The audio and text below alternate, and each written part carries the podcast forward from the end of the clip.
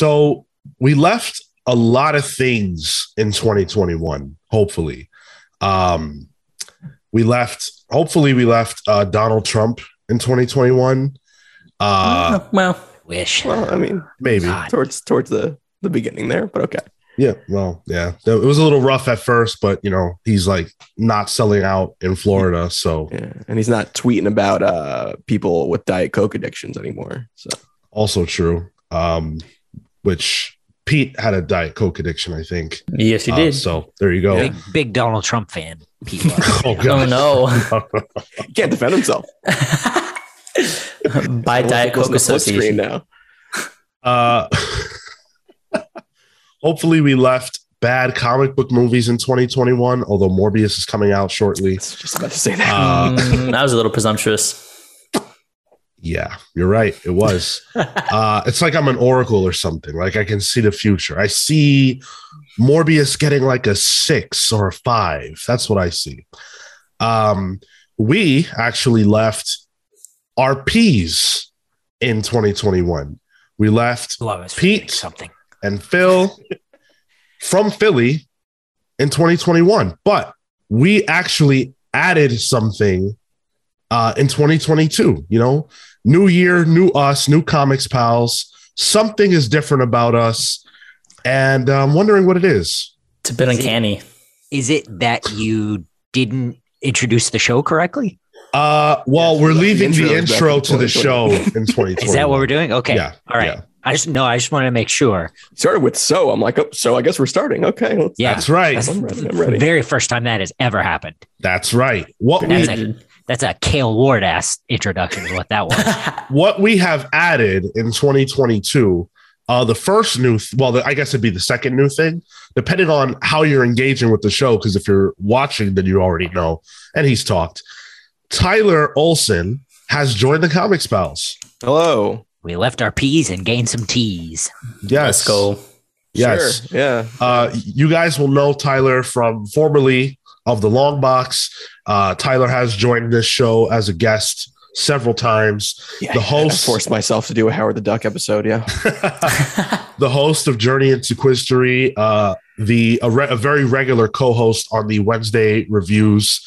Uh, Tyler is an official member. Welcome and thank you for joining us. Hola. I was going to speak more Spanish, uh, but uh, I don't know any more than that.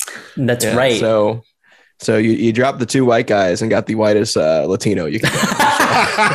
Hey, wait, yeah, that makes me a minority on this podcast. That's, That's right. right. Yes, Mhm. you're outnumbered now. How does it feel? Don't say the c word, guys. Come on, What's that? Uh, a, cr- a cracker. Oh, we can't say Oh, on Twitch. whoa. but- Hey, Oh come God. on, Jesus, wow, Tyler, we're leaving racism in 2021. God, Good. You know what? I, I like that. I like Yeah. that. Fuck. that.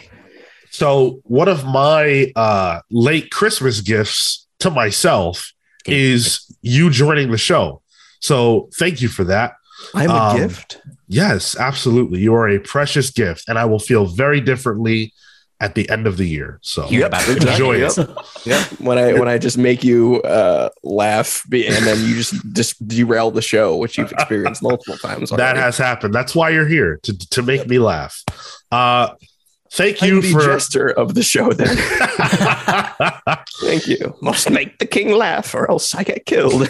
there you go. There you go. Thank you for joining us on episode 271 of the Comics Pals. We are so happy to have you. We are starting off the new year fresh, as you can tell. Uh, lots of new things on the horizon. So many that I can't even talk about it right now. Um, but a lot of cool things that you can expect. Not just Tyler joining the show. We're going to be doing a lot of things differently. Uh, so hopefully you enjoy the ride. Stay tuned for a lot of updates uh, over the coming weeks about what we're going to be doing. Um, I'm really excited for this year. Uh, it's going to be phenomenal, I think. Um, and of course, Marco and Cale are still here. How are you guys doing in 2022? Mm, I got a firmware update. Uh, feeling good. You know, hardware hardware's coming in uh, Oh, soon, it's but beta. uh, no, it's in the it's still in the alpha actually. Oh boy, guys, that's not good. Marco is beta. Are you kidding? I uh I went to bed at about nine thirty and um woke up with a, a hangover. Didn't drink. Mm. Didn't drink. What? Um, My back hurts.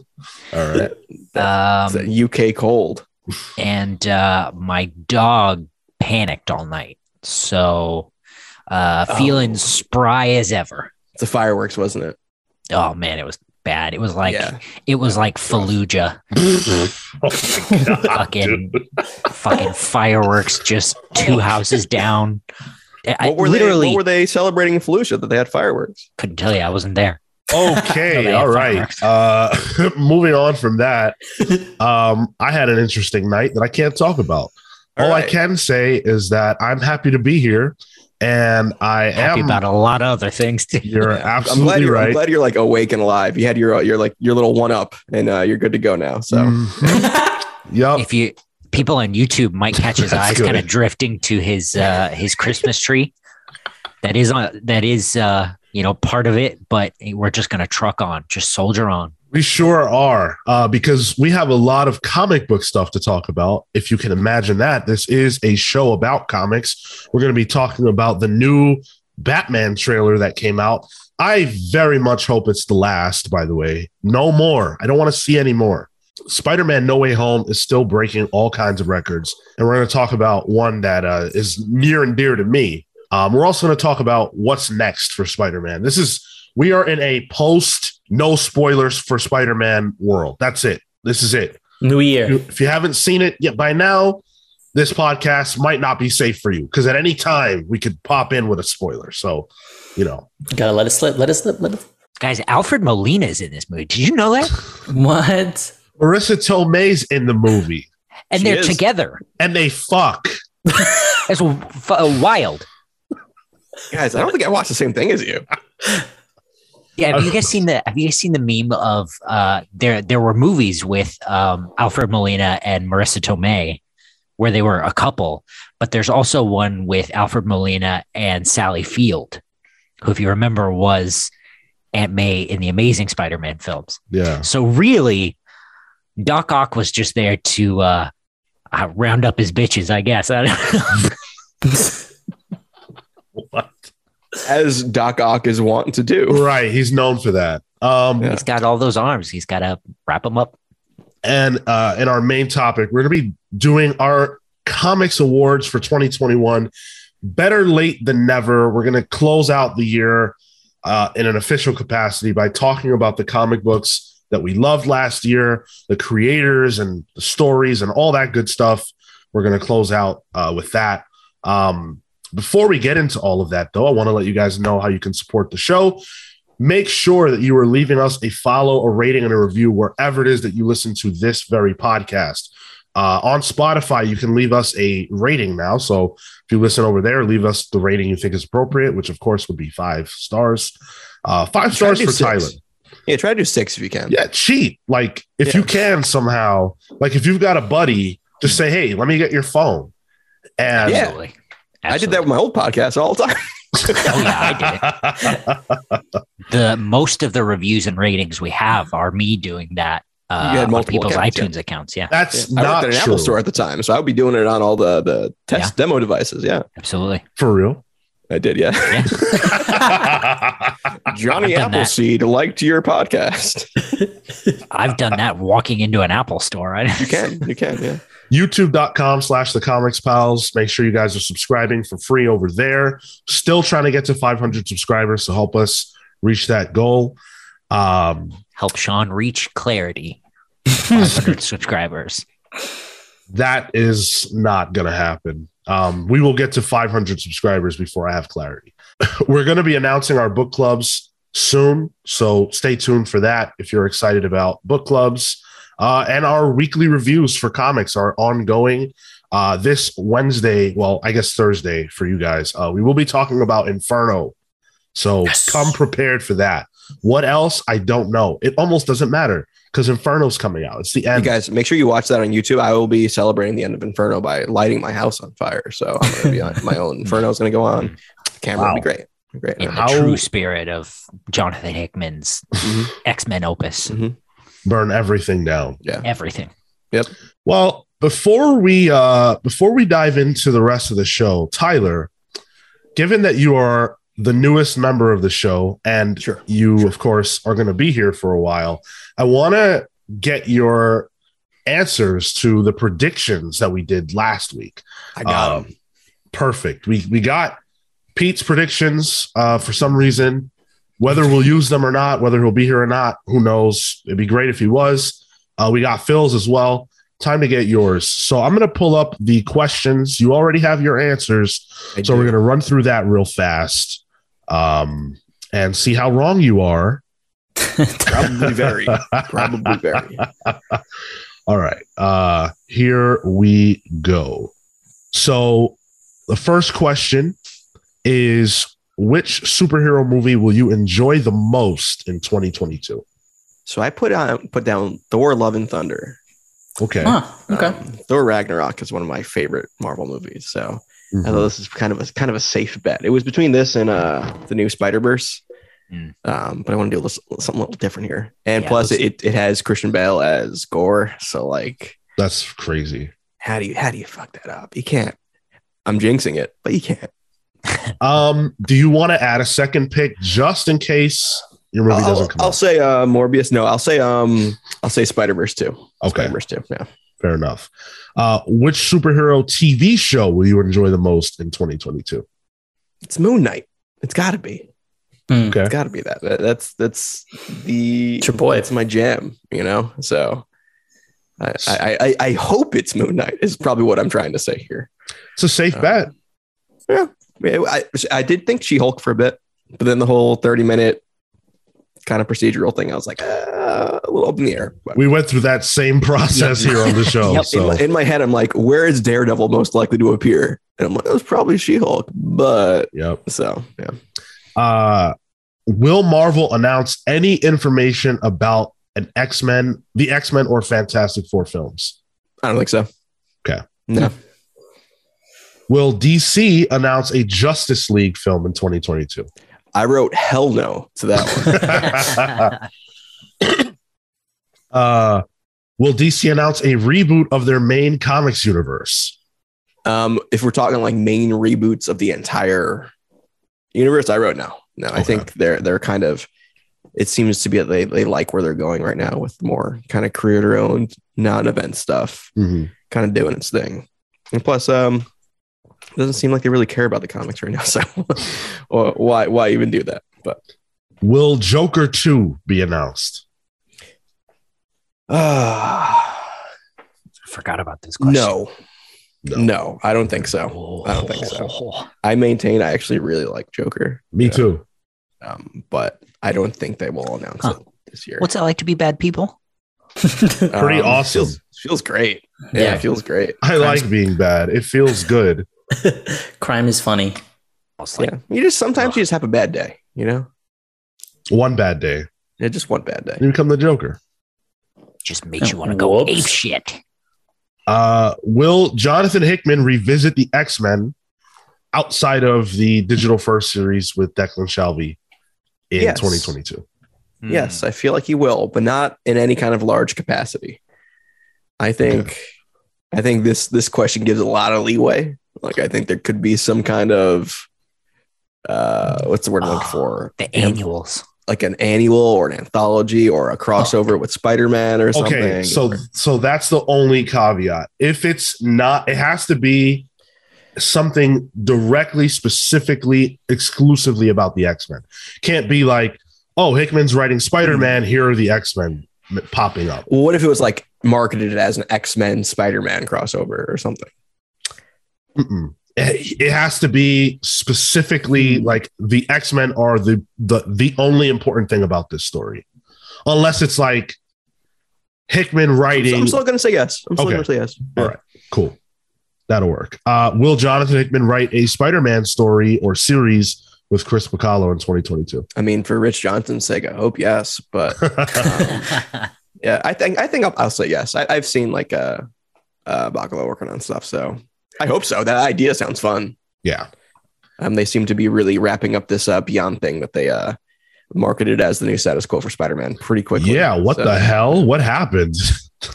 Looks like uh, Ben Reilly is going to be the Spider-Man of Hollywood coming up. So Hmm. I don't know where he's going to swing from, but Not one bit. What what creator will break out in 2022? So I wrote Jed MacKay. Huh. That's good. That's Um, good. Jed MacKay It's doing doing some good work on Moon Knight, uh, Black Cat. I believe Jed MacKay did. Uh, Death of Doctor Strange. I believe is Jed MacKay as well. Mhm. Yeah, that's been fun. That's been a good book. Um, I think that's an uh, event though, right? Yeah. uh, I thought it was just more of a. So that's him continuation. broken out. Mm, It's a Doctor Strange event. I don't think that counts. That's So- still an event, my man. No, So- because I I had uh, specific conditions and I lost under those specific conditions. Yeah, but that you chose you chose someone who was already broken out. Fair enough. For and, and you pigeonholed yourself, so that's on you. right. For for Jed MacKay to break out by the standards of what we're what we do here, it's not that high of a bar. Like he does like that's he probably has the lowest bar of any of our choices that we made last week. So safe Yeah. pick. Hmm. Um, cool. All right. Well, we'll check back at the end of the year to see how wrong Tyler is, or maybe he also here, will so you know. dethrone me. Who knows? Uh, Well, Yeah, Yeah, have you won every too. every Thank you. year so far? yeah. Oh yeah, I got to throw you now. I got it. I won't. I won't Yeah. stand for that. I won't also won this year. So Pete won also last year, but no one has beaten me outright. I've Which tied. is the one that's two points? Is the breakout? Yeah. Yeah. Okay. All right. Yep. Which I won Um, It's nice to see you come up with uh, questions and then the scoring's a little funny and then adjust for the next time. well, I had the thought while I was listening to the 2020 episode of like, damn, this should be worth two points, but we never established that. So this year, though, we will we will we will do that. Let's get into some listener comments. We've got a few uh, ringing in the new year with some comments from the pals at home. Gosh, normally Pete would do this. Uh, anybody feel like they want to read the comments? Uh, so we got an email from Christian. oh, there you go. Uh, All right. I'm just initiative, guys. Yeah. Uh, hey guys, I read Black Mirror and Gates of Gotham before reading the first three volumes of New 52 Batman. I liked Black Mirror, uh, uh, Gates of Gotham, and Court of Owls arc, but the Joker trade wasn't really wowing me like I wish. Does the Snyder run get better or worse past the third trade? Uh, and then Christian also says, uh, and never read a Spider-Man book, but super familiar with most, most of his general history. Would the Bendis Ultimate Omnibus coming out next week be a good starting point? I know people are very hit or miss on his writing. Thanks. It's a, it's a double whammy here. Yeah. Um, I responded to this in the email, um, but I will say my thoughts here as well. Um, I think that Scott Snyder does a really admirable job following up on Morrison's run. I think Morrison's run was extremely difficult to uh, jump on after. One of those runs where it's like whoever comes on is just not going to do what they did, right? Um, but I think Snyder did the best job that he could. Uh, I personally love the super heavy arc, and I Yeah. love what comes after that. I know that not everybody's a fan of that stuff. To me, that makes or breaks the run. If you don't like the twist for super heavy, you will probably come away from Snyder's run saying it was eh. Um, but if you like it, you'll it'll probably be up there for you. For me, it's one of the best runs that I've ever read. So I, I liked directly after the uh, Joker stuff because it got into um the zero year, and I had a lot of fun with that. The the Riddler, Yeah, oh um, my God. really great like arc. Um, yeah, and all that stuff was pretty fun. Uh, kind of gives you a a take from Snyder on his earlier on Batman's earlier work. Um, that I think it, it works really really well. I had a lot of fun. Yeah, I think the I think the worst part of uh, Snyder's run is that death of the family sort of thing. Um, and not to say it's bad. I still think it's good, but I think it, it's it's more middling compared to the rest of the arcs of the of his run Yeah, um, with Capullo. Um, I'd say keep keep chugging along. It gets real good. I I also enjoy the super heavy stuff, and then the the status quo change I really enjoyed. Yeah. Um, but then ah, the the Mr. Bloom stuff is fantastic. Um, there, there's some real real fun stuff in that. I, I would I would keep going with it. I'm actually collecting the omnibus omnibuy for it. Um, yeah, it's, I had it's to do that. Yeah. Ooh, they're, they're nice. It's good design on them. Um, and then for the second part of your email, uh, the Bendis Spider-Man, uh, Ultimate Spider-Man stuff. that's classic. I, I would say that's a modern classic, and it, there's a reason for that. Um, I know I was initiated into comics around the time where that was like, it was like in the first hundred issues, I think, and I picked it up sight unseen, and I I, I was floored by how good it was. Um, as someone who had never really read a comic before, and I went back and bought all the trades and followed it until its end. I don't think there's literally a better place to start with Spider-Man than this, actually. I think especially if you if you know who Spider-Man is, Right. I think Bendis's Ultimate Spider-Man is such a good um, take on the character, even though things are slightly different. Uh, that it's uh, you. It still it feels like part of the history. Yeah. Like you you get everything you need with it, and and frankly, you feel it more because it's all condensed and and modern. Yeah. I- I will say, and this is nothing against Christian, but the, the idea of Bendis being hit or miss with his writing is wild to me because, like, back when Where I have you was been reading, the past five years? sure, no, I agree. For like the past five years, I agree. But like, Bendis around the time of Ultimate Spider-Man, when he's Yeah, doing absolutely. Avengers, when he's doing Yeah. Daredevil, like at the time, everyone was like, "Yo, this is the guy." Um, Well, he's. I mean, he's like the number three reason Marvel didn't go under. Yeah. You know, because of Ultimate Spider-Man and everything else he was doing. Yeah. And I, I think we need to start putting respect on Bendis's name in 2022. Like for like whatever it is that you think about what Well- what he's done at DC and the later Marvel stuff. Brian Michael Bendis, like a lot of people got in- into comics or got back into comics because of him. And I, I, I think like we got to stop the disrespect. I think we're all, we're also seeing the uh not to make this a Bendis retrospective. He's he, he's still alive, but um like we're, we're we see new writers kind of aping him in a way for better or for worse, Yeah. and Yeah. sometimes a lot for Absolutely. worse. Um, but uh, So I'm- it's A- A lot of times it feels like he's aping himself. uh, currently yeah.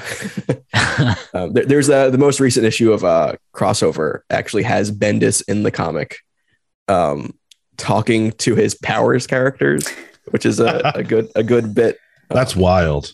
Yeah, the Which powers. is Kate's aping Bendis as Bendis. It's it's fun. Yeah. The, the powers thing. So good. Yeah. Tyler, Yeah. why don't you read the next one?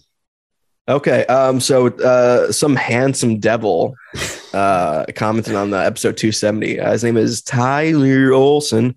Um, he said, I gotta run a malware scan on my computer after that after that uh, announcement by Sean, which I believe he was referring to Sean having COVID.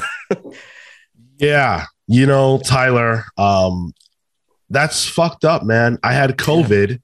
yep. mhm. That, that that guy's real fucked up. Whatever. I don't know why he would say that. That's just rude. Yeah, It's funny because that guy, I think I, he told me that he got exposed at like the same day that he wrote that comment. So it's a quick karma. does he have COVID? Um, I don't think so. I think I think Oh. he's clear, or he just has um just an apex body, and it just is not unaffected by it. You know. Okay, what? I think I body. I think I had a scare right after we did that episode too. Yeah, he's did. not because Sean wasn't wearing a Fuck me. mask, talking God, right into that mic. My bad. That that Get uh a, get a pop cover. You Jesus. think we would have we would have gotten used to this by now? You that know, digital disease. Uh, you know what? Like, it is what it is. malwarebytes.com guys. You can use code uh, comics pals for seven free. That would be beautiful, dude. We That'd should get great. that going. It's a great app. Yeah. Um. All right, keep it going. All right, so Langston Brown, uh, great name by the way. That's um, the Comics Pals bought. Uh, oh, he ad he Yeah, tagged yeah. the Comics Pals. Uh, Oh. Bought the first three volumes of Black? Science. Uh, read the first and was shocked at how amazing it was. Haven't had a page turner like this since Invincible. Thanks. Had to stop after volume one though until I get four to ten, so I can bang it all out in one go. wow. Okay. This is a meta joint, yeah? Yeah. Yeah. So uh, the context here is that Langston wrote in at an earlier point and asked for recommendations for science fiction stories and comics. And I replied with several answers. One of them was Black Science, Hmm. which I think is one of the most underrated books to come out of the 2010s. And I recommended it to them, and this is this is what they had to say. I want to show you guys really quick, if you'll uh, indulge me, my Christmas gifts. I never shared them, uh, and they are comics related and related to this topic. Oh, so I'll be back Is, in one it, is second. it? Oh, it's those. Bla- it's those Black Science hardcovers, aren't oh they? man, Uh, hold on, I think I might have one too. Hold on. We always have to. We always have to indulge Sean. He never lets us indulge. Dan, this is my- So for you YouTube people, I'm holding up uh one the first of uh I don't even know how many Black Science uh omnibus hardcovers. It's good. Oh, Matteo fuck me. yeah, Scalera. it's Oh, beautiful. Turn that. Turn that bad boy. Let's see that spine. Ooh. oh, he thick. yeah, yep. That's not all. Uh I got also low. Nice. Wow. Yep. I feel like that'll be used as a murder weapon one day. They, they seem It might. quite. I actually Well, not- made that joke to my girlfriend. Not the way things are going Oh, at the Bartley household. You guys having a grand old time over there. yeah. uh, so yeah, thanks for writing in, Langston. And uh, Uh, Langston, I, I will say, um, if you liked, if you're liking Black Science, check out Remender's uh, run on Fear Agent with uh, Terry Moore, or not uh, Terry. Uh, not Terry, Terry. uh, shit. Um, I can't remember. I don't I'm know. Right. I'm right. I'm right. Terry Moore. I haven't read Fear Agent yet. It's it's again, it's pulpier sci-fi, Hmm. um, but it's it's kind of like what got him. Uh, that was like his big first major big book for Dark Horse, I believe. Uh, yeah, yeah, it's it's good stuff. All right. And uh, this last comment. Uh, so Christine Liu said, "Thanks. Uh, this episode and the other notes in the comments helped me grapple with understanding the last issue." This is I about believe Made is in in Korea. regards to yeah, in regards to Made in Korea. Yeah. Yeah. Nice. Um, I'm really glad that the the episode that we did uh, worked for you, Christine. Obviously, there was, I guess, controversy, um, a little bit of pushback on our review. Misunderstanding. Yeah, yeah, that's fair. That's fair to say. Um, but I'm glad that that conversation and the conversation that Pete and I had on the review did something for you. Uh, Made in Korea is a really special book that we enjoyed here on this show a lot. Um, and never was there any intent to disrespect. I mean, we had um, Jeremy Holt on and great conversation with them. So, um, yeah, glad you got something out of that. Uh, let's uh, let's jump into the pals pulls. Let's start with you, Tyler, since you are the new kid on the block. Sure. You chose So my I, I, sorry, I'm not used to this. I'm not used to this. You chose Elektra, Black, White, and Blood, number one.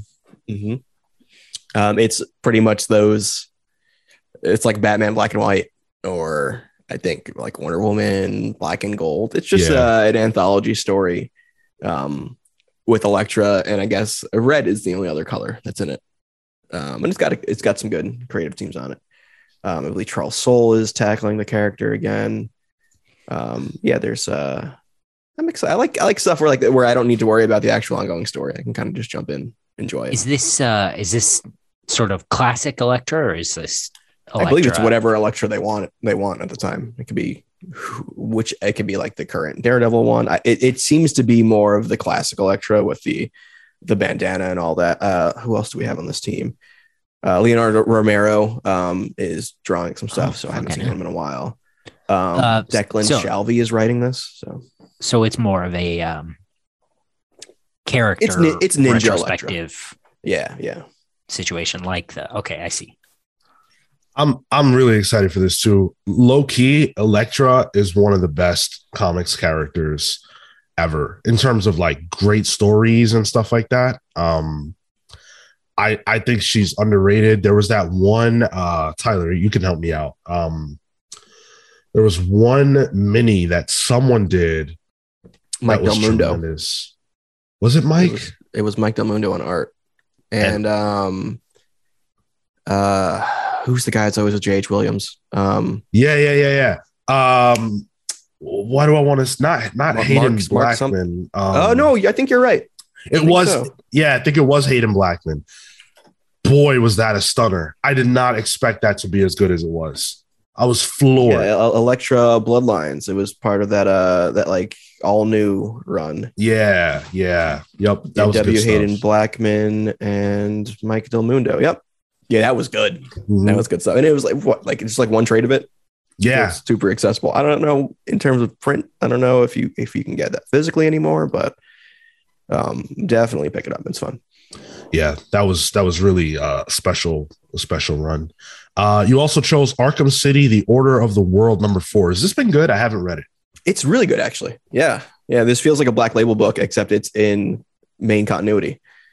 Um all I gotta tell you is that the art is by Dani.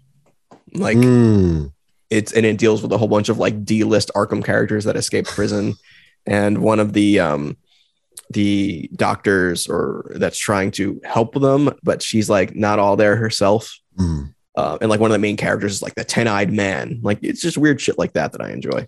Um, but it is a good-looking book, uh, and it's written by Dan Watters, um, who is uh, a very very good writer too. So Cool. Uh, Cale, you're gonna have to explain this one, my man. Uh, Elvira Yes. meets Vincent Price, number four.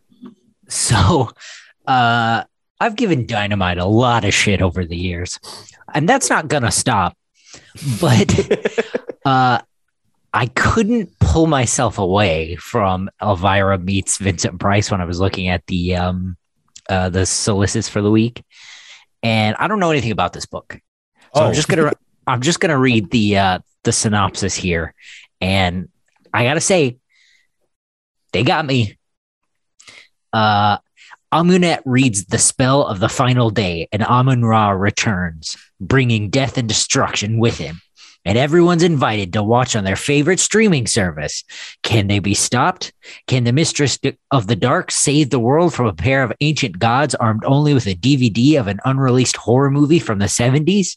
Sure, it sounds crazy when you put it like that, but you won't know how crazy till you read the Inglorious Bastet. What? Yeah, I don't know. That sounded like word salad to me. Yeah, me too. I enjoyed that. I got to check it out. I was I was So- hearing that in like the narrator from the Powerpuff Girls' voice. Yeah. You know? Hang on, let me, let me see if I can do that. Yeah. Gotta find it. Can the mistress of the dark save the go. world Yep. from a pair of ancient gods armed only with a DVD of an unreleased horror movie from the 70s? Yeah, yeah, that's what I was feeling. You like? Are you Uh, like an Elvira Vincent Price fan? I'm a huge Vincent Price fan. Okay, Uh, one of my favorite I- episodes of the Muppet Show, by the way. yeah, tremendous. Uh, I do like Elvira a lot for obvious reasons, despite it being dynamite, right up my alley. I feel like that's the right amount of camp. Um, Uh-huh. and the, those two, I don't want to Uh-huh. say properties; they're people. Those two people kind of match Right. up. well. yeah. yeah. I'm gonna need a review from you next week on that. You got to Yeah. wake up in the middle of the night and come onto the to the uh, Thursday Just show. start recording. Yeah. Yeah, Uh, written by uh, David Avallone, who has done um, other people properties like uh, Bettie Page Hmm. um, and the artist Juan Samu. All right. So credit where credit's due. Yes, absolutely. Uh, you also chose Inferno number four. So did I. Oh, tremendous. I am so happy this is ending. Very upset that it's ending, but now I can get it in trade. I can do the whole thing. Um, and I can sit very happily with my Jonathan Hickman uh, events collection, and my life can move on. Okay. First of all, for shame that you're not reading this month to month. Um, Well, I was trying to avoid that because I didn't want to be called out on the show, but you know, fucking are, I guess. and and like like I'm not busy. Like I have things to do. Like support this household that's barely holding itself together. Mhm. I I don't think can you even get it with Brexit. Like, is that like a And thing? that's the other thing. exactly fucking yeah, Brexit. And COVID and fucking Russia blocking the the shipments and Putin being in with Diamond. What am I supposed to do? Cale, you don't buy physical comics. They have to pay per yeah, megabyte so I've on, never Sean. bought physical comics. What- So what the hell does any of that matter? Putin's got the plug to the internet. Okay. Uh, listen, Inferno has been the good shit. This is the end of Hickman's era for now. If it's not, everybody who said it's not gets a point at the end of the year. Uh, so I guess for your sake, You better hope it's not. Um, I'm really bummed that this is ending. I have loved every single page of Inferno. It's been brilliant, Mm. and uh, I, I I can't wait to see how it resolves. Um, although I wish it wasn't ending. Tyler, I know that you were excited for this too, man. What do you want to say about it? I just want to see how it wraps up. Hmm. Like I know we've had theories on it and stuff on on the review show, um, which I, I doubt any of that actually fully gets wrapped up. Maybe little little bits here, but I think it's it's more about letting the putting his toys out for other people to play with at this point. But um, I'm Hmm, curious. that's a good I'm way to curious to see where it goes.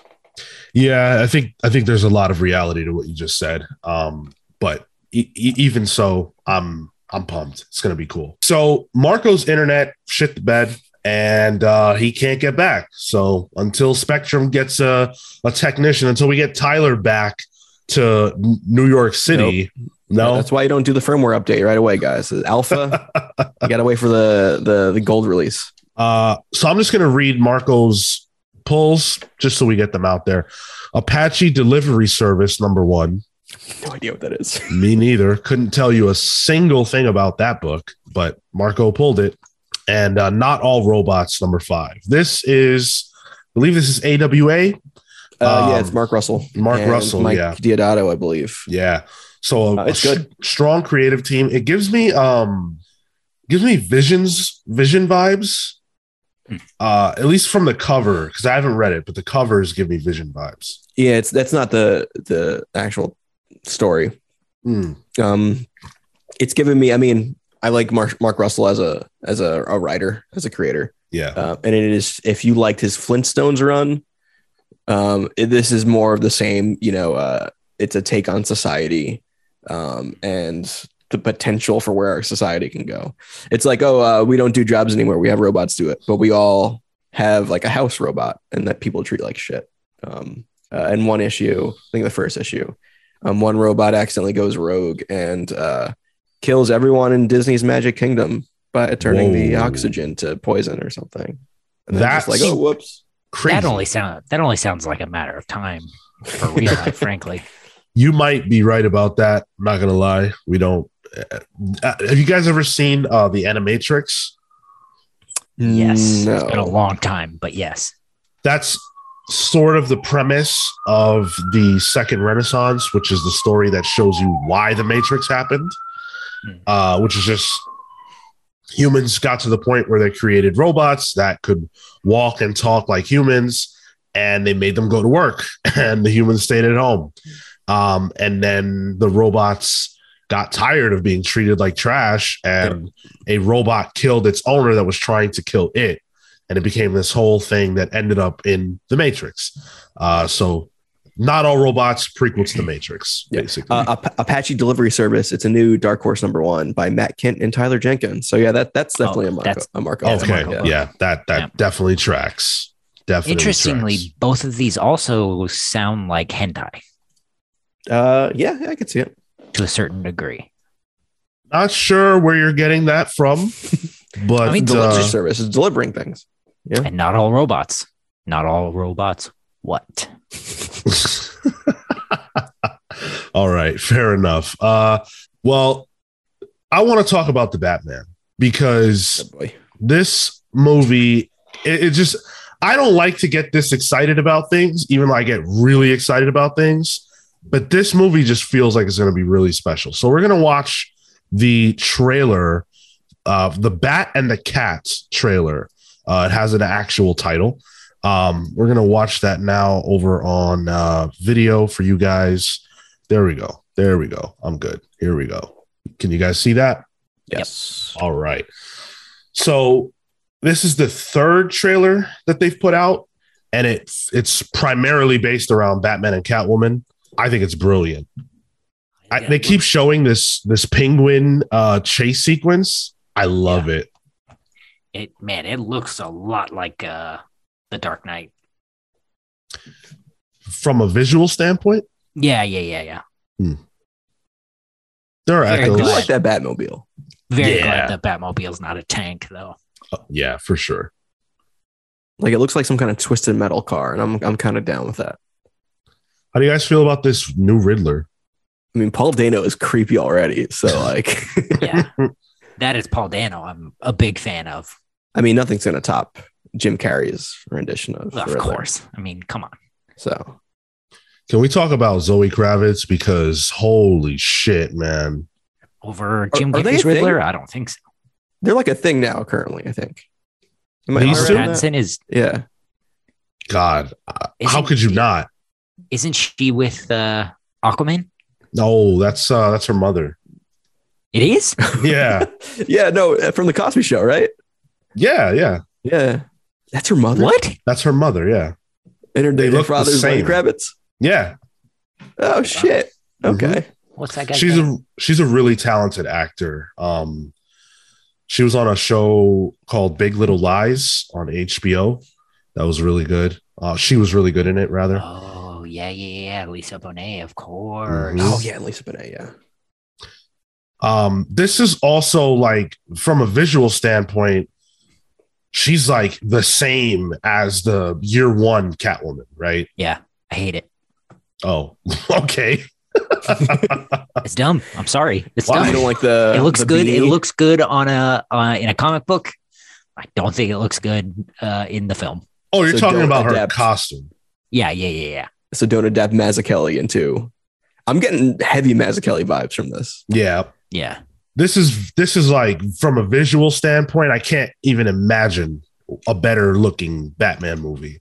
This is exactly what I want. This trailer is great. It, it- again, we don't really need we don't really need any more trailers for this movie. I got it already. Yeah, after Spider Man, I'm like, yo, I'm I'm done with trailers. Like, Yep. they're showing too much in this. Yep. Yeah. Um, although I will say, I feel like they've kept a lot under the vest. I really don't feel like we've seen much of this movie yet.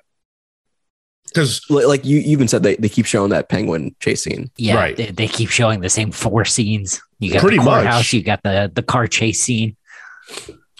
the Riddler, like doing obscure things that we don't really know what's going on. Uh, I think these trailers represent a good way to handle the fact that you've got to promote your movie um, with trailers, but also not giving away almost any story. We what do we know? We know the Riddler is really upset and doesn't like the way Gotham is, and somehow Batman is involved in that. And Catwoman is around, and Penguin's a goon, and Batman's really pissed about his past. That's it. I'll be excited if they can um, do the mystery well, especially you know, given what we what we know from the trailers. And Yeah. granted, what we know isn't much, but you know, how much longer is that going to be? I think this is this movie has the potential to accomplish one of two things that Batman fans have routinely sort of complained about with the movies. One is that we've never really had um a, a mystery. Batman movie. Um and that's that's like I would say that's the number one complaint and this movie seems like it's on point to uh, deal with that if the if the mystery works out. Um, the other thing, this movie's not dealing with it, but the other complaint is no Robin. So this movie can at least solve one of those problems. Um, but yeah, great trailer. I can't wait. Um, uh, this movie needs to come out now. Like I wish I could just go to sleep and wake up the day I have to go watch it. I mean, it's what uh March. March, yeah. Yeah, March fourth. that's not that far. No, no, not at all. Um, so yeah, we will uh we will continue to talk about this movie as it gets closer, but I really, really hope we don't see any more footage. So let's talk about um let's talk about Black Panther. So this the Black Panther story get going into uh Wakanda Forever has been one that for me, it's kind of sad. So obviously, Chadwick Boseman uh, died, and Marvel Studios, Kevin Feige, they've said we're not recasting Black Panther. We're we're not recasting T'Challa, I should say Sure. Yeah. And that's been their hard stance. And I believe that. I believe that for them, given that they were intimately aware of the actor, they had these real uh, this connection with him and what he meant to the Marvel universe. They just don't want to tread on that. And, you know, it's possible that it would feel weird to see somebody else play that character. Um, but we have talked on the show about the fact that we, or at least I have, I wish they would recast. And I'm apparently I'm not the only one who feels that way. Hmm. Notably, Derrick Boseman, who is uh, Chadwick's brother, told TMZ that he feels that Chadwick would have wanted T'Challa to be recasted. Uh, the quote, the, it's a paraphrase, but uh, from TMZ, they they reported that he said Chadwick thought T'Challa was bigger than just himself as one guy. This has this this has re-sparked the conversation about whether or not we should have T'Challa in the MCU. Fifty thousand people have signed a petition um, to recast him. So that prompted me to want to bring this this conversation back up. Tyler, you've never shared your thoughts on the show about this issue. How do you feel? Should they recast T'Challa, or should we go into uh, anti-vax uh, Letitia Wright as Black Panther? So here's the thing. Uh, first off, I will say that um, petition.org is the most useless website on the entirety of the internet. Um, if you spend any of your time actually signing those petitions, um, you've lost parts of your life trying to do that. It is pointless. There's You no mean- point. It's just going to be on some aggregated news website. Um, your name will not be mentioned in it. You will not have made any change. Uh, you you mean those else, petitions learn aren't going to be they're not going to be seen by uh, President Joseph L. R. Biden? I thought it was. I think Obama still has to has to look at a couple of them. Uh, Oh, still, man. So, yeah, yeah. Um, so that's that's where I'm starting from. Uh, secondly, I think I don't think you should necessarily recast T'Challa, um, but I think you should recast Black Panther. Somebody can be Black Panther without it being T'Challa. Um, it is it is a title within Hmm. Marvel Comics lore, and they've stressed it in the MCU. But I don't think it should be Letitia Wright. If if I don't think it should be her if the buzz about her is true. Hmm. I think that is too much of a gamble. maybe from- maybe maybe the recasting conversation is looking from the wrong angle. I agree. That's that's that's Yeah. kind of where I'm going. I think you can recast her. You had a blip. Five years went by. She was young in the first movie. You Now got your out. different. Yeah, you got your out right there. Well, Um, she the, the problem with that right is that black panther 2 is already you know underway it's well underway in production Sure. right so she hasn't been able to film a lot though.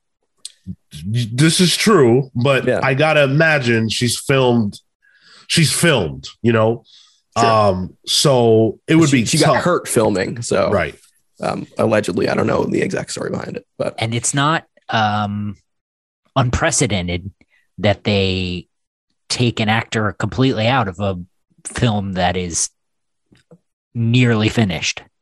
sure. but she's almost assuredly the main character I don't think so. Not I, I think this is uh, an not ensemble she's piece. taken out. Honestly, I feel like this is an ensemble piece.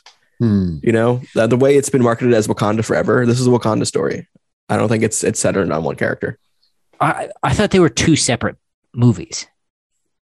huh Was I wrong about that? Wakanda Forever and Black Panther 2? No. Same movie. Yeah. Yeah. Oh, It- that yeah that's just the you know they always have to have a, a, a name yeah, yeah, yeah. I thought I thought there was another thing. I think they In the announced some kind of Disney Plus the thing. Disney Plus Yeah. show. You- I think it's called World of Wakanda tentatively. Oh, yeah, yeah. Yeah. Okay, yeah. okay. So maybe that's Yeah. yeah. Um, if you want my take on this, uh, either you, you find a way to write Eric Killmonger back into it, um, or you give it to Mbaku. I thought Mbaku was great in that movie.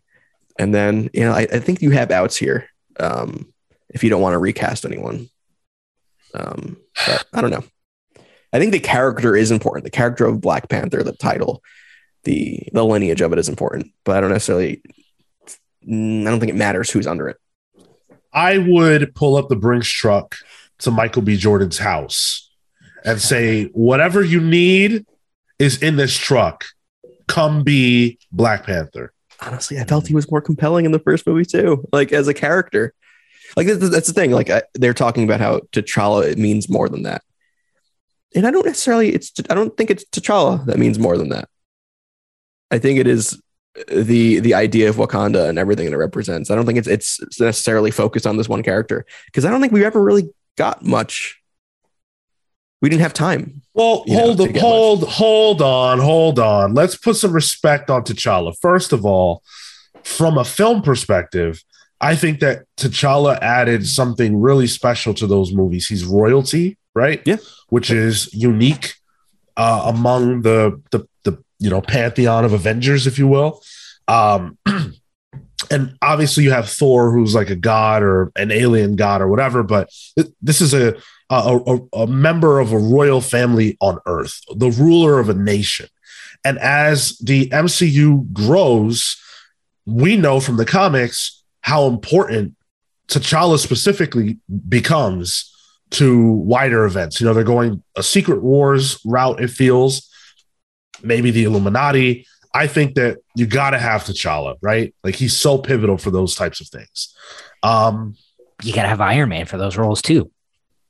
Well, yeah, the MCU Illuminati is not going to be anything like yeah, I- I- of, of course. you need Professor X. You know, Yeah, but well, that could happen. Um, it could, it could.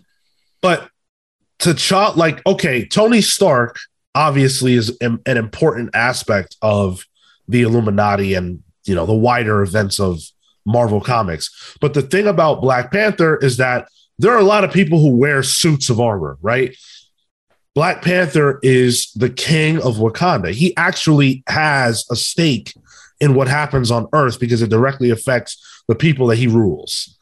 Similar to Namor, which is why Namor's almost assuredly the villain of Wakanda Forever. And the movie was originally supposed to be about Black Panther, T'Challa versus Namor.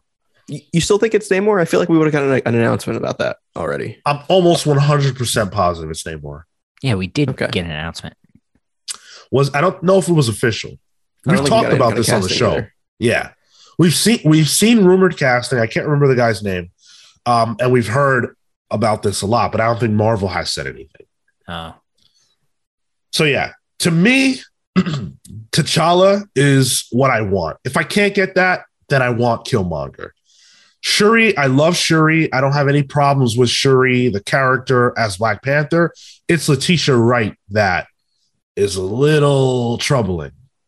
I mean, I, I I don't think- have anything against her acting either. It's just if those No. rumors are true about who she is behind the scenes, then there's I Just think mission. the thing too about making Shuri Black Panther, uh, which on its face I don't necessarily have a problem with. I think it it it's sort of making the Black Panther mantle as a hero in in the MCU. I feel like it might be making that character and that title take a step back.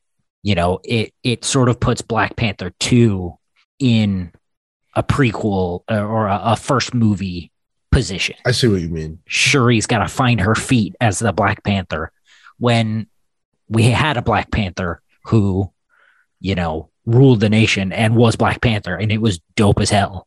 I think that would be my problem with that.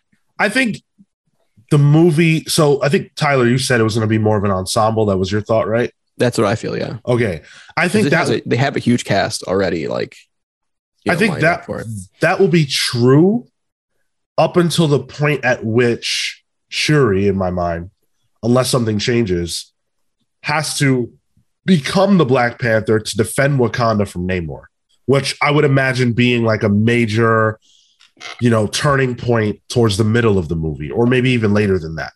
So I don't know how much of an origin it will be in that regard, Cale, but I think it will address, to your point, her sort of like realizing someone has to shoulder this burden. Yep. You know what I'm saying? Like throughout the course of the movie. So I wouldn't be surprised if we see at the end, like, I, if if they're not recasting T'Challa, they have to kill him off in the movie. Like, I'm guessing somehow they can't just have T'Challa like, oh, T'Challa's on Walkabout, you know?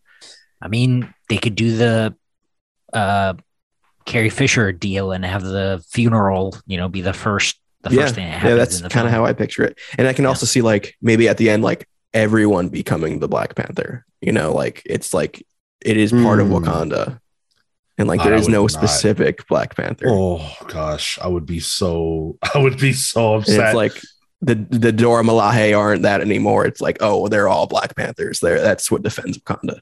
I don't know. I could see that too. It's all up in the air, which is Yeah. what kind of makes this movie the most interesting of all the movies that are on Marvel's slate for 2022. Because we really Something don't know Wild is coming out anything. this year. yeah, what the hell? Like we don't Yeah. know anything. I feel like that movie's gonna get delayed again, to be honest. I agree. I just I don't see how you could it could be coming out this year and we know literally nothing. Yeah, and then with with a with a, a PR um, ticking time bomb that Letitia Wright seems to be. Um, yeah. I'm not sure they want to really deal with that. she can't even film like it's just it's just not not looking good um but uh by the way on the cast list for wakanda forever is someone named uh Tenoch Huerta and from what i can see um he doesn't have he's not credited with any particular role i think this might be our um I think think this this might be our who, Namor. Yeah, I think this is who I saw in the original announcement. Like I could see this guy's face in the announcement that I Dude, saw. I, I love that was Namor Marvel or too. not. Like hugely Honestly, underrated here's here's my thing. Give the mantle to Martin Freeman. You gotta go. It, it didn't even it didn't No, no, take no, you I- but one I episode. think I think we need to hear him out. no, we really don't. Martin Freeman, listen, Martin As a Freeman minority, I deserve- fan- yeah, I deserve you a reason. representation. and um, listen, this is this is how it's got to be. I want to hear him out. Don't ask me to edit that out because I'm not doing it. Martin Freeman carried the superior Lord of the Rings trilogy, so I know that All he can. That's it. Get out. See, Never mind. causing strife already. dude. Never mind. I don't Sorry, want it. Sorry, sorry. enough about that. Enough about Black Panther. We're going to continue to follow this this story. Um, obviously, that's a movie, a character that's very near and dear to me and a lot of other people. So there's a lot of pressure to make this right, and I trust Marvel. So I think I think they'll do they'll do a good job, whatever it has to be. A lot of pressure to make this Letitia right. oh God. Uh, let's talk about Spider-Man: No Way Home. Something And that Still, yeah yeah. Uh, one last time. No way to not fucking talk about this movie. Uh-huh. Nice. Um so obviously No Way Home has been a juggernaut. The biggest success far and away uh movie-wise of the pandemic era. One of the most successful movies of all time. So much so that it has done something remarkable. It has passed The Dark Knight. Taken The Dark Knight slot as the 12th highest grossing film of all time. wow. Wow. It Uh, also broke another record too. what was that? Um, uh, movie to lead to the most deaths in real life. Who died? Um, all the people going to this theater and spreading that damn Omicron virus around. All right, listen, I'm not gonna lie. Um, we went to see No Way Home on Thursday. Yeah. The next day, my girlfriend was sick, Yep. so could be, I'm just saying, guys. but no one died. We didn't die. We're alive. Uh, So not, I'd be very confused right now. Why are you doing the show right now? um, so it, pa- it surpassed The Dark Knight as the 12th highest grossing film of all time.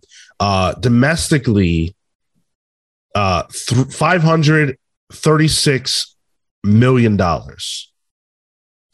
Uh, and that's only so far. Who knows where it will go? Um, it could get a billion domestically, which I mean that that's remarkable. That's unheard of. yeah, it, it got its billion without China. Am I right? Bel I believe that's I believe that's correct. A true American film with a British lead, but you know, Yeah, right. um, that's not the only major success that this movie has. Um, Spider-Man: No Way Home is the only superhero movie in Rotten Tomatoes top 10 movies of 2021. hmm, Yeah. honestly, Suicide Squad, I, I'm like torn. You know, Thank you. What? I really like the Suicide Squad. It's because it was good. I'm not saying it was bad. It was good. It was good. It was solid.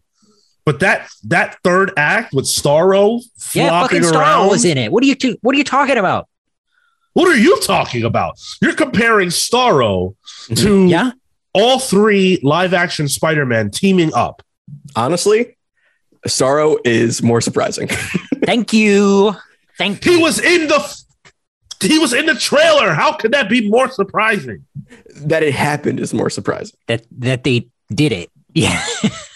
If you told me three years ago Starro was going to be the main villain of a movie for Uh-huh. DC Comics, or they're going to bring back the the all, all the Spider Man, I'd be like, nah, that Starro shit's not happening. Absolutely. A hundred percent. Yeah. You guys are crazy. One obviously makes money, so it's obviously more Mhm. believable.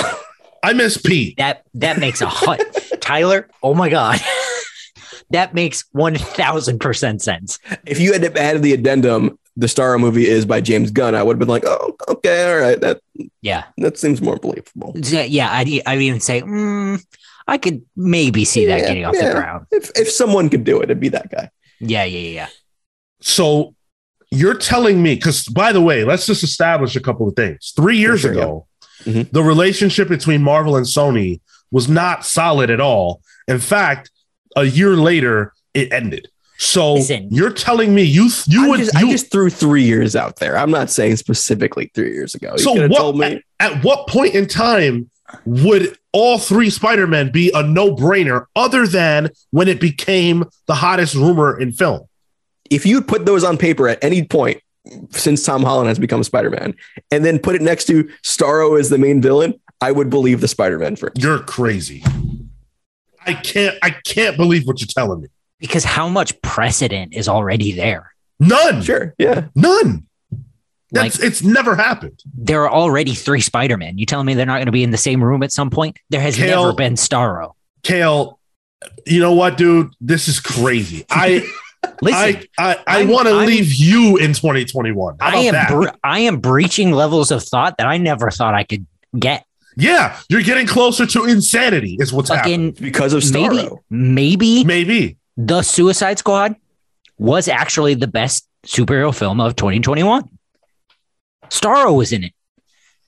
Oh my god. It would be like it would be like if Fin Fang Foom was in a film. yeah. That's automatically the best film. It doesn't no. matter. First of all, first of all, Fin Fang Foom is way cooler than Starro.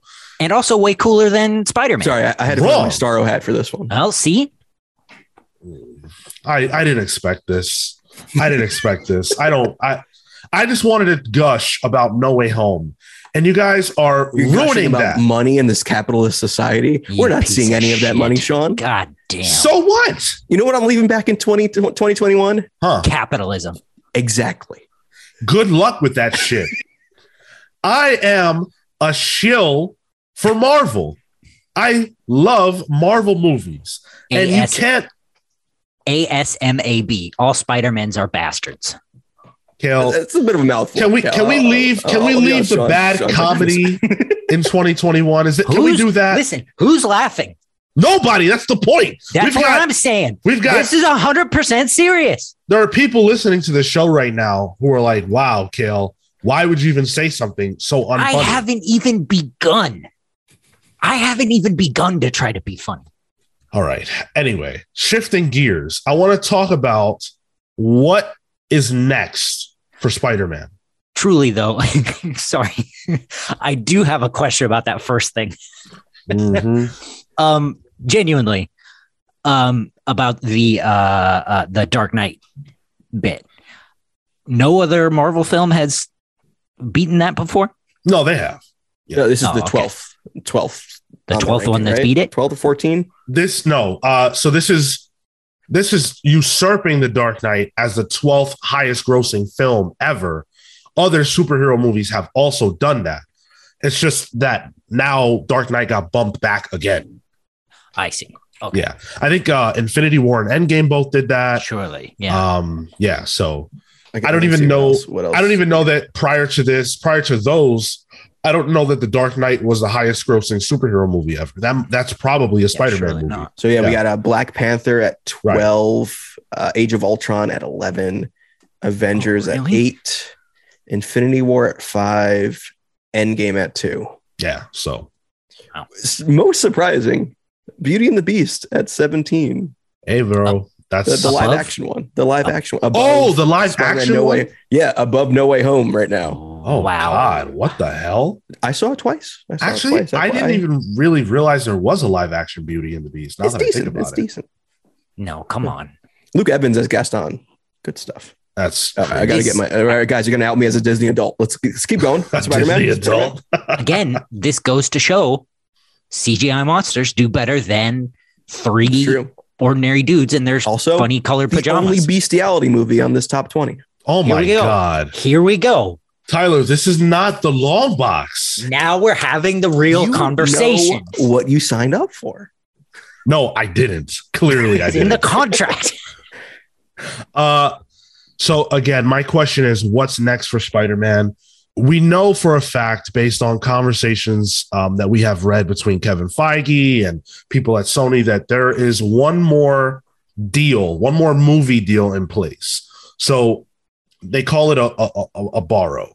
Uh, so Spider-Man is is loaned out to Marvel. Marvel has to make a Spider-Man movie that features a character of theirs in with teaming up with Spider-Man. Um, that's been the sort of uh, cadence. We got uh, Civil War, Iron Man, and Homecoming. Uh, Infinity War. Um, what's his name? Uh, uh, Nick Fury, right? In Far From Home. Uh, No Way Home. Doctor Strange for Endgame. So there's one more loan that's going to happen. Who do you think the character ought to be that teams up with Spider Man? What movie do you think Spider Man appears in for Marvel? Um, that's a, like a crossover film. Daredevil. Hmm. I think. It, I think. I think at the end of No Way Home, we're seeing a much more ground level, bare bones Spider Man. Um, if you're gonna give a rub to your street level heroes, you give it the Spider Man rub. Um, I don't know where. I don't know if Daredevil shows up in Spider Man or Spider Man shows up in Daredevil. I don't know what that would be, but I think. I think that's where we're gonna go. okay. we mentioned it. Geez, it must have been. Yeah, it had to have been last week. Uh, the Fantastic Four. Yeah. I mean, their relationship, right, is like that's, That's especially at the age of uh, that this Peter Parker is at, and Yeah. at his you know stage of life. Uh, it makes sense that that what is it like issue uh, five or something of the original story. Uh, the comics is him going to the Fantastic Four Yeah. to ask for a job. yeah. I mean, he, he is. He does need a supporting cast now. So Johnny Storm That's what I'm saying. could work. I, I think I think that's a good idea. My only concern with it is that trying to get over the Fantastic Four as their own thing in their own movie, injecting Spider-Man into that might muddy the waters of whatever story they're trying to tell. Um I could see a scenario though where Peter in in the next Spider-Man film works for Reed. Yeah. In the way of like uh uh similar to the video game where he works with uh Doc Ah, Ock. Hmm, Yeah. Okay. Yeah. Yeah. That makes sense. Or uh Johnny's his roommate. That's good. That's too much of a rom com though. That's I mean fun. I'd be into it. That's fun. It, it, the only like I want this to be more street level, and I don't know how like if, if let's say the Fantastic Four got involved in Peter's problems, that kind of elevates things. Now your you you know your villain choice has to be a little different. Um, but the idea of them as roommates is so funny and good. I would love to see them do that. Yeah. Yeah. Um, Hmm. villain wise, so this movie, No Way Home, was actually originally supposed to feature Kraven. Before they realized that they could do what they ended up doing, it was going to be about Kraven. Um, I still love that. I love the idea of Kraven coming to hunt the spider and all that good stuff. I really want that to happen. However, now that Marvel has reintroduced the Kingpin, I'd really love to see that. Hmm. Okay. That would be good. That was my first thought, but I do think the next one will be Kraven. Because I think now uh with the combination of Peter's identity being revealed and put on blast, and the way that the film ends with Spider-Man now being uh, a menace front and center, it makes a lot of sense to me that Kraven would come hunting. Well, remember, no one knows who he is anymore. Right, but he's still going to come hunt uh, The spider. Spider. Spider. Yeah, absolutely. yeah. I'm I'm Yeah. with that. Yeah. Yeah. And uh, to that, actually, I think that's a great opportunity for Peter to put on the black suit. I mean, he- do we have we have Aaron Taylor uh, Aaron Taylor Johnson cast as Kraven, right? Oh, yes for Never for the mind. Yeah. solo movie. Yep. ugh. Yeah. So, I mean, I, Oh, I think solo I think All I think there's a better way to incorporate the the black suit Go ahead. into all this. I think the villain of the next one is J. Jonah Jameson. We've already got inklings of it. it. It's that. It's him. You know, it, that's how you get him back to the ground level. You already established that there is an antagonist, and from there you can bring in the Spider Slayers, Scorpion, I was going to say Alistair That's how you- Smythe. And that's how you bring in your Venom. That's love not Eddie it. Brock. I love it. What you bring if Mac Gargan Venom, which is just a force of nature, and Mac Gargan's already been introduced. So That's not bad. what if Jameson and Kingpin team up? Kingpin has the resources. Jameson that's like has a cameo. I could see that as a cameo to kind of Yeah. interconnect things. Yeah, sure. They, yeah, they hire uh, Kingpin's like, oh, yeah, I know a dude. And it introduces Alistair Smythe. Yep. God, the animated series You know, so Scorpion. good. Yeah, Dude, dude. the, the the video game Scorpion costume so good. Mhm. yeah, man. But then imagine that with the symbiote. You know, like he's been wearing the symbiote this entire time. He doesn't have the Stark Tech anymore, but this thing gives him extra powers. And he's like, oh, okay. This is I, I don't have the support system anymore, but this suit's giving me it. So he Mhm. goes a little crazy. He almost kills Scorpion. Yep. There's the grudge. He decides, oh, I can't do this anymore. That's Mac just, Gargan Venom. that's fucking um, Spider Man. What is it? The, the one we just read by uh, Chip Zdarsky, Oh, yeah, yeah, yeah. Um, Spider Shadow. Spider Uh, Shadow. Shadow yeah, Spider. yeah, maybe not as dark, but yeah. but that, I mean, that's that's kind of the, the the the origin for for Venom, right? Like that's the symbiote. Yeah, but I think we need to asshole stand on differentiate it. it from Eddie Brock at this point. So Make this asshole stand on his own two feet for once. Peter. Yeah. And get a new actor. God, you've got to leave your biases at home. I don't care how many backflips this jerk can do. He's no good. You're no good. How about that? I know. I can't even do backflips. That's why I'm not Spider Man. Yeah, I want to see you do a backflip. For when we get a thousand subscribers, I want to see you do a backflip. How about we'll that? flip. I'll do it. Do a flip. You'll do it. I'll do it. That's your word. subscri- a thousand YouTube subscribers. Yeah, I'll do a backflip. Absolutely. I will get us a thousand subscribers by the end of this year. Let's do it. All right, you better start Or training now. into a, are we just doing Yep. standing into a pool on a trampoline? Doesn't matter. It's just a backflip in general. a back, just a backflip. I don't care how you do it, as long as you do a backflip. I can do it. I still got. I still got a little bit of uh, vigor in these old bones. I can think I think a backflip will will tap you out though. I think yeah, I, I can do one backflip, yeah, I think you got one more and, and that will Yeah. be all I can do for the rest of Yeah. my life. But I got one. One of my friends injured himself trying to do a backflip not that long ago, so I'm eagerly anticipating this. Okay. Yep. Yeah, thousand Them- them subscribers. four Let's go. Oh man, But you have to do Um, it by the end of the year or no backflip. it's it's gonna happen. So Okay. Um, yeah, I, I feel like s- some amount of what we just discussed regarding Spider-Man is what will happen. Um, whether it's the Mac Gargan idea, Scorpion, J. Jonah Jameson, Kraven, Symbiote, I feel like some amount of that is going to come to pass. Daredevil, Kingpin, I could see all of that. Frankly, I could see a lot of that happening in the same movie. Um, but I do believe some amount of that is going to happen. Um, as far as just real quick before we move on, the next cameo for Spider-Man, like where he'll appear next, as far as a non-Spider-Man film, um, I'm I'm gonna say the next Avengers. like a new Surely. Avengers. Yeah, surely. yeah. I think he's got to be a part of that. Don't know Man, when it's gonna I, happen. I hope if they do a new Avengers, they bring Mike Colter back because his Oh, Luke Cage is God. so good, man. Dude, It's so good. if they And, like do- Luke Cage is so integral to the new Avengers. So. if they do the new Avengers, like you know, Bendis new Avengers, I'll lose my mind. I'll do two backflips. No, I'm just kidding. I will I will watch him do two backflips for that. I almost, I almost, I almost d- dug a hole for myself. Uh huh. Yeah, I I I, uh, I I pieced that one together. Tyler and I will do two backflips together. Um, So there's that time difference. I don't think it'll work timing wise. So yeah. so yeah, that's that's my thought. New Avengers, Spider Man, front and center, uh, with Captain Marvel as the leader. Okay. Yeah. Okay, That's not what I want. I don't actually want Captain Marvel as the leader, but I think that's what we're gonna get. Sam Wilson. You don't think it'll be Sam Cap? That that's what I uh, want. right. That's what I want. I just feel like Marvel wants Captain Marvel to be the main character of the MCU. Hmm. So, Interesting. okay.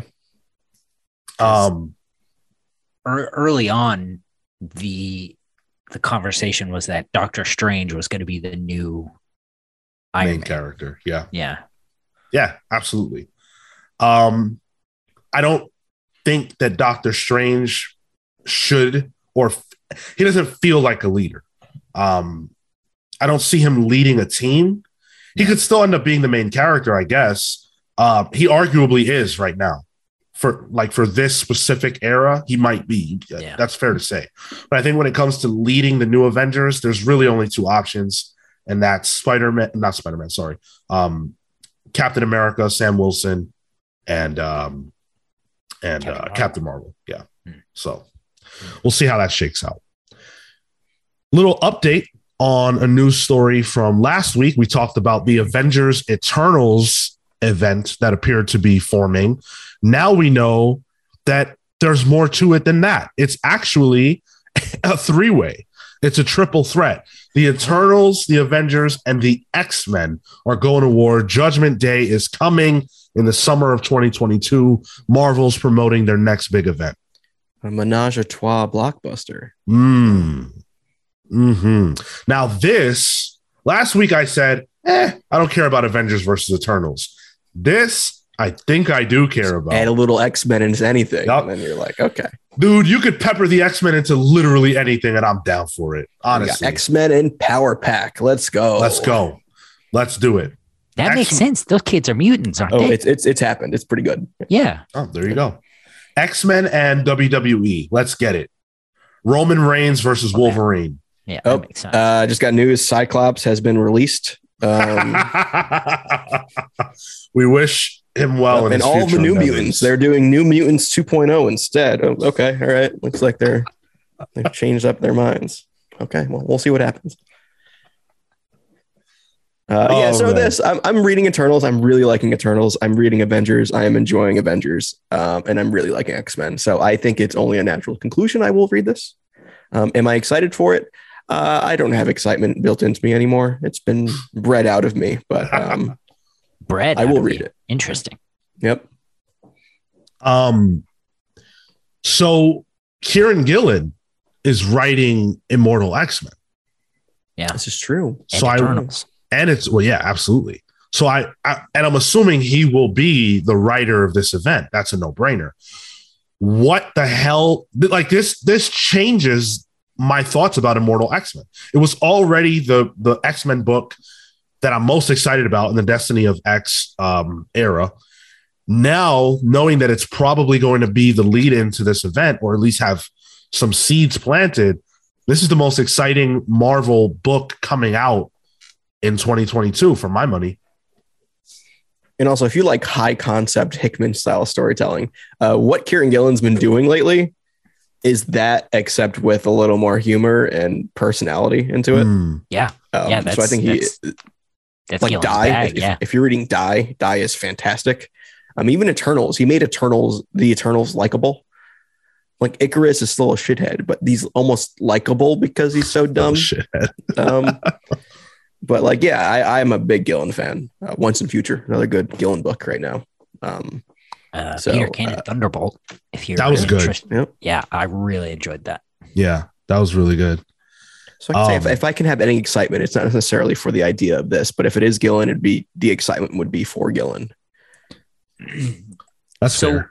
Is this like? Is this just going to go across the the titles? I hope not. I hope it's a it's a it's an event that is you know its own thing. whatever the title's going to be, um, I hope it's its own thing. because the the bleeding article, uh, the bleeding cool article that we have Yeah. has Eternals, X Men, Immortal X Men, and then Avengers uh, listed as the the books, the books, I guess, for this event. So that's what that's what I'm wondering. What do you mean the books listed for this event? Because we know that those books are going to cross over, but we don't necessarily know. That they're all connected. No, just we don't know that like those titles are going to like whatever the event is called, right? We don't know that those titles will represent the event itself. My assumption is that the event itself will spin out of these titles into its own thing. And we'll have a Judgment Day number one or whatever. Oh, yeah, exactly. Whatever it's going to be called. That's my thought. Okay, That's my hope. right. Um, yeah, super excited for this. I hope it's Kieron Gillen, man. I'd love to be excited about that. Judgment Day by Jason Aaron. I'm out. Mm, Jerry yeah, I think I think I'm No, out. Thank you. I think yeah. Really? I'm, I'm I'm a Jason Aaron fan, so I'm not not a Jason Aaron fan. I'm just kind of I don't know. I'm I'm I'm I'm burnt out. Maybe. cool cool down on him since Yeah. the Thor stuff. Yeah, yeah. Yeah, yeah. Um, I tried with Avengers. I tried really hard, but I just I just couldn't. I, I just couldn't find It's myself goofy. in it. Yeah, it's it's a little goofy. It's off It's goofy. kilter. There's nothing wrong with that. We're gonna talk about it a little But- bit later. So, but Yeah, there you go. A little little little tease there for you. oh yeah, Speaking of which, now's as good a time as any to get into our uh our you know best comics of 2021. Um we're gonna do the comics awards. So uh we've got several categories we're gonna run through. Unfortunately, Marco won't be able to share his uh answers to this, but I'm sure we'll get his next week or maybe on social. Um, but yeah, here we go. We're gonna get into our is, is there a name Comics- for these awards? Is the, The- comics are they called the commies? Interesting. The Cal, you down with uh, you down with that one? Pallies. I The do pals, like the the. It's a good one. Pallies the is okay. Pallies. Uh, I played too much Warcraft. That's I was a pally. I know, I know. That I'm making an executive decision. It's the pallies. okay, all right. I wish That's I knew fine. what that meant. Paladin. Uh, it's a paladin. It's what you'd call a paladin. I Wish I knew it. You guys are a couple of fucking Paladin, uh, a holy You're right, warrior. Man. A holy warrior. Dude, is you that- played D&D, right? Like, alley is a little more. Don't they have? Dude, I played a paladin in our, in our short-lived D and D group. You did? yeah, it was a minotaur paladin. I used to smite people with my horns, I remember. which I, I think I did once in, in that time. Yeah, Pallies, it is. I guess Pallies it it's- yeah. The Pallies 2021 incoming. Welcome everyone to the Pallies, the 2022 Pallies, where we're going to be reflecting on the year's worth of comics that came out in 2021, our favorite books, our favorite creators, our favorite stories in comics. This is purely comics focused, uh, paying tribute and homage to everything wonderful about comics from 2021. I will say, I think 2021 was it's one of the better years I can recall in comics. There are going to be a lot of books and creators that we don't talk about today, and that's not because we didn't love their books or we didn't love the work that came out. I think there were so many phenomenal books that came out this year, but we're going to just celebrate the ones that were nearest and dearest to us. Um, and it's our list. So hopefully you enjoy it. And we'd love for you guys to share your answers to um, your, your awards that you would give away to these for these uh, categories. Let us know in the comments um, on the Discord, wherever you get us, um, how you would uh, award these categories. So let's start things off uh, with best writer. Best writer, Cale. Why don't you start us off with best writer? So for me, best writer, uh, gotta be Cale Ward. He really stepped up this year and wrote. No, I'm just kidding. You're gonna say Um, uh, the best writer is Common Writer, but mm, A this one's pretty good this year. I'm not gonna lie. Um, Yeah. For me, best writer, 2021, got to be Ram V. Um, he wrote everything he wrote. Um, connected with me, even if I didn't completely understand what he was doing. um, I think specifically about Swamp Thing. first third of Swamp Thing, yeah. Really, really enjoyed his Swamp Thing. couldn't tell you what was happening whatsoever. so Isn't that why all Um, men like Swamp Thing? Is that that's it. It's a pu- it's a uh, an ever widening puzzle that we just keep trying to put together, and it's always on our minds. Uh, uh, our interview with him um, has really stuck with me in the same way that uh, Bryan Edward Hill's interview has, um, and specifically what he said about um, the the idiom that there are only you know seven stories or whatever Mhm. um I can't get that out of my mind. And the many deaths of Laila Starr to me is uh, a, a huge example of that. Um, so You're Yeah. referring to what he said, which was that the idea that there are only seven stories is a very Western concept, yes, and yeah, that outside of the West, there's all kinds of different stories that get told. We just don't know about them. yeah, yeah, yeah. Did I, I? I don't know if I said this on the show, uh, but I I was part of a, a writing group um, over the summer, and we spoke to a like a published children's author, and you know she's published several books, and you know certainly has a a, a, a portfolio or whatever. But Mm. she started talking about the the seven stories, and she was like, "This is it. These are the stories." And I went, "Are you sure?" Yeah. That was a classic interview, by the way. uh, man, I really loved his interview. Yeah. So yeah, Ron Ram V for me.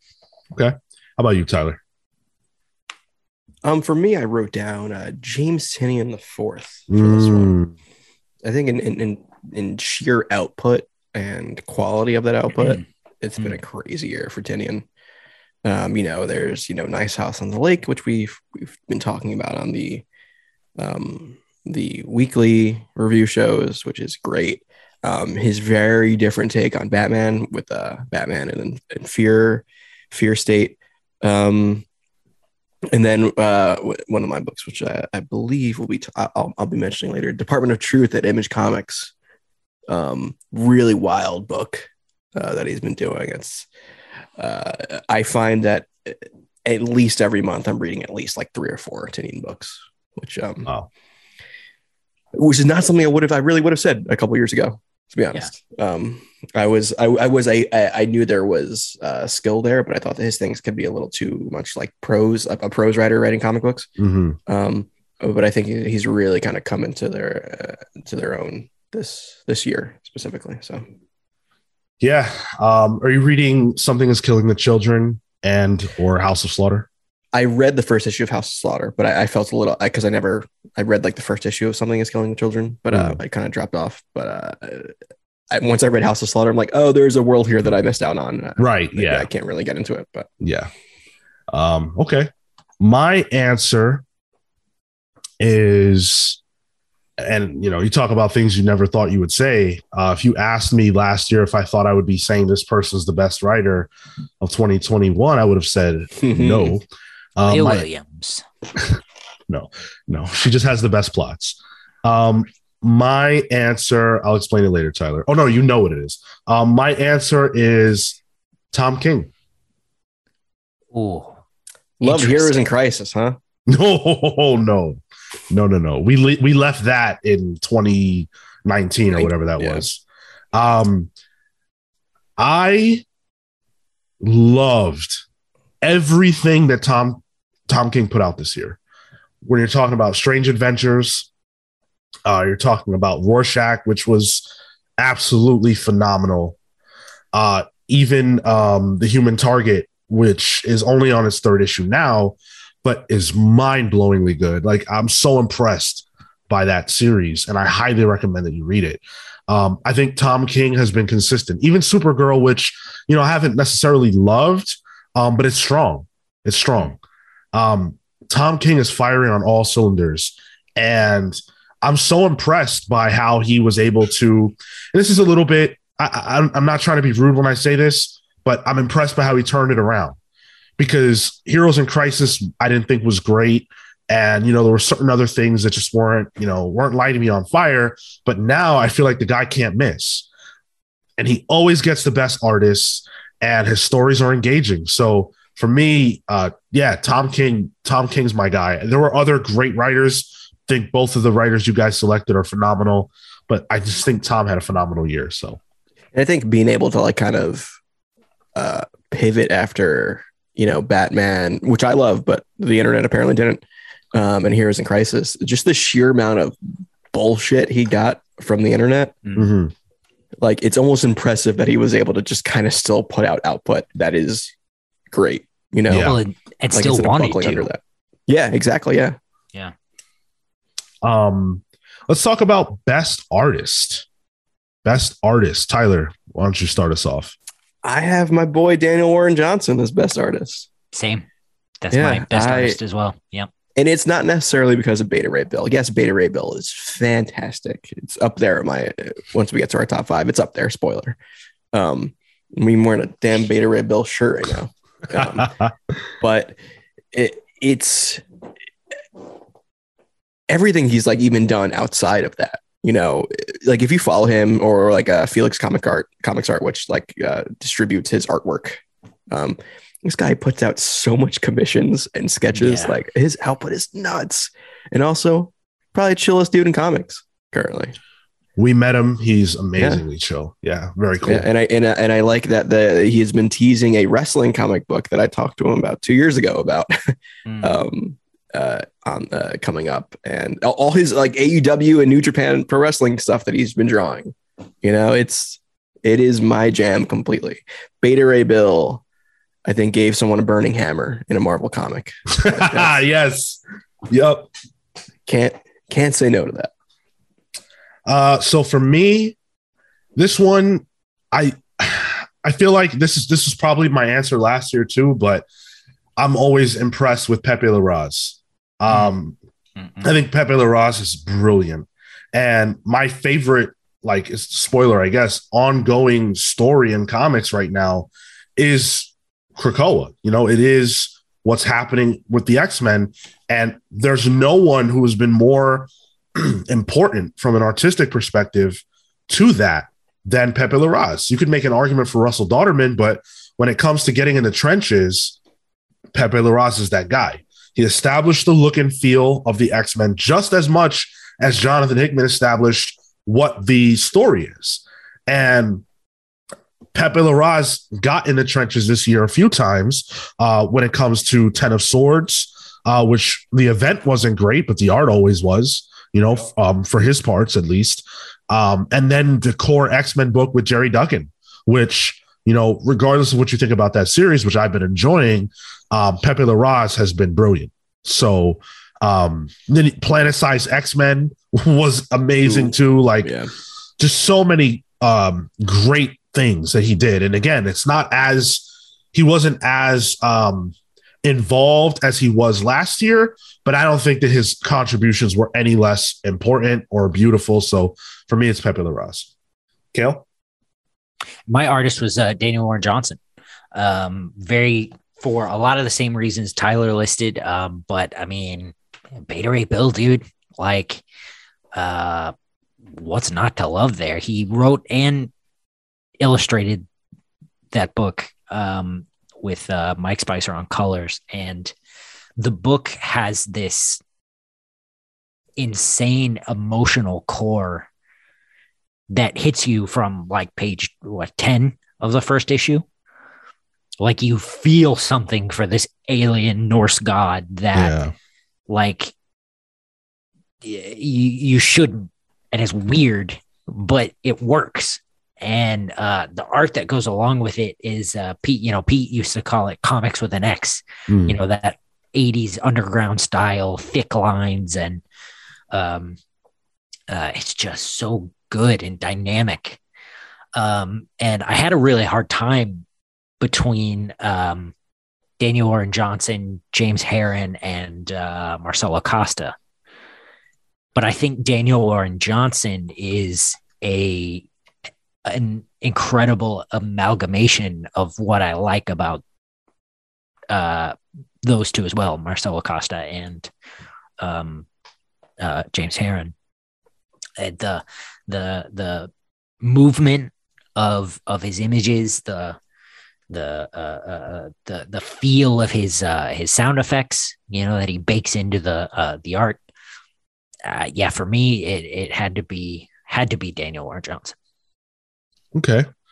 Daniel Warren Johnson getting love times two from you guys. That's The awesome. double pally. Yeah. Um, best colorist. I will kick this one off with Marte Gracia. You know, Pepe Larraz and Marte Gracia go together like, you know, rice and beans. Like they are. That's they are the dynamic duo uh, from an art perspective, in my opinion. Cale, kale rice and beans is something um, that. Listen, I'm from the South. All right, okay, all right, all right. I'm all right. white, but I know a thing or two. I'm not saying I understand it, but I You know I it. do I do know it. Yeah. I've been Pepe- to Popeyes. wow.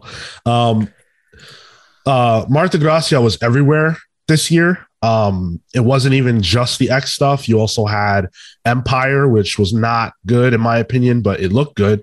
Um, and Marte Gracia was a big part of that.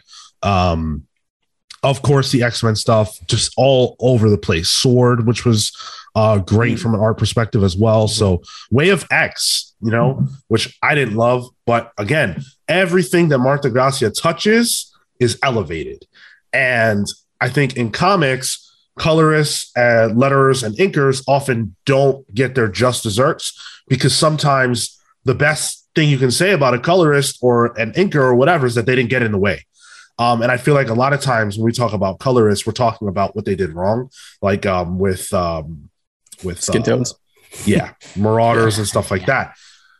Marte Gracia is one of the best colorists ever in my eyes. And I think he showed that this year. Cale? Colorist. Yup. Uh, All Cale, you, want, right. you want me, want me to go first while you? Uh, uh, no, well, so I'm gonna I'm gonna cheat just a little here. Okay.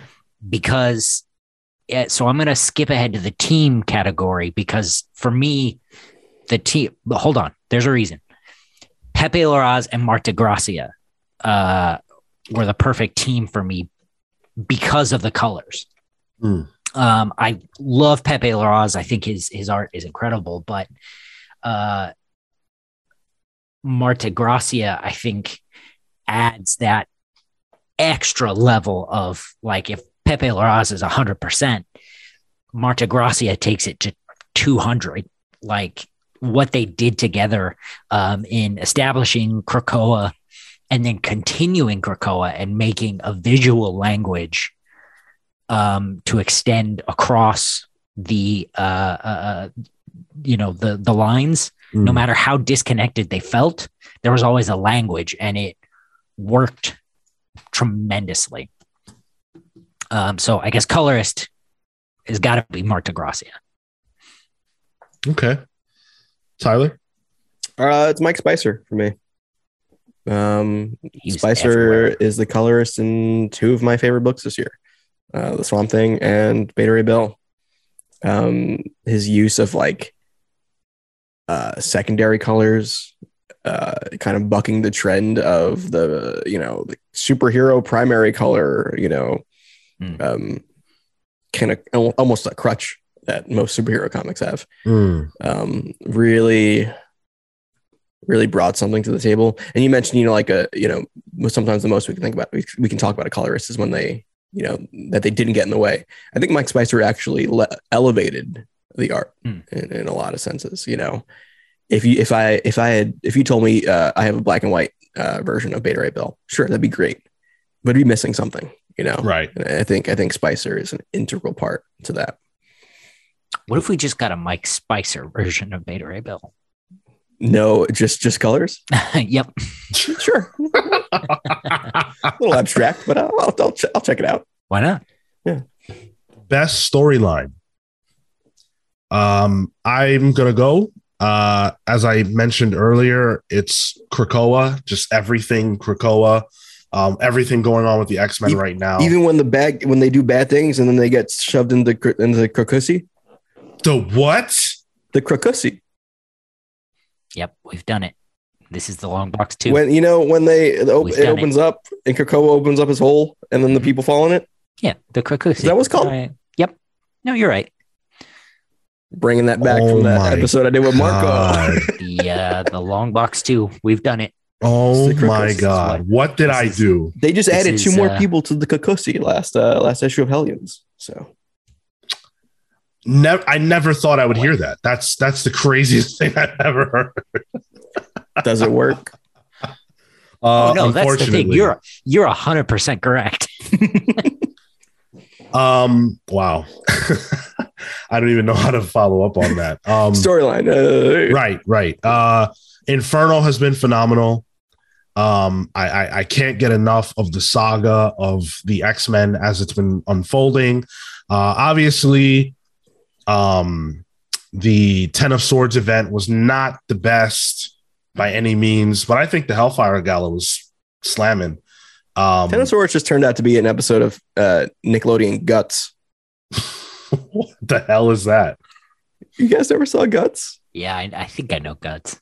Yeah, the, the aggro crag. It was just uh, games, really. Hmm. I might have seen it. I might have seen it. But um, yeah, I I can't get enough. This is the kind of like soap opera stuff that I read comics for.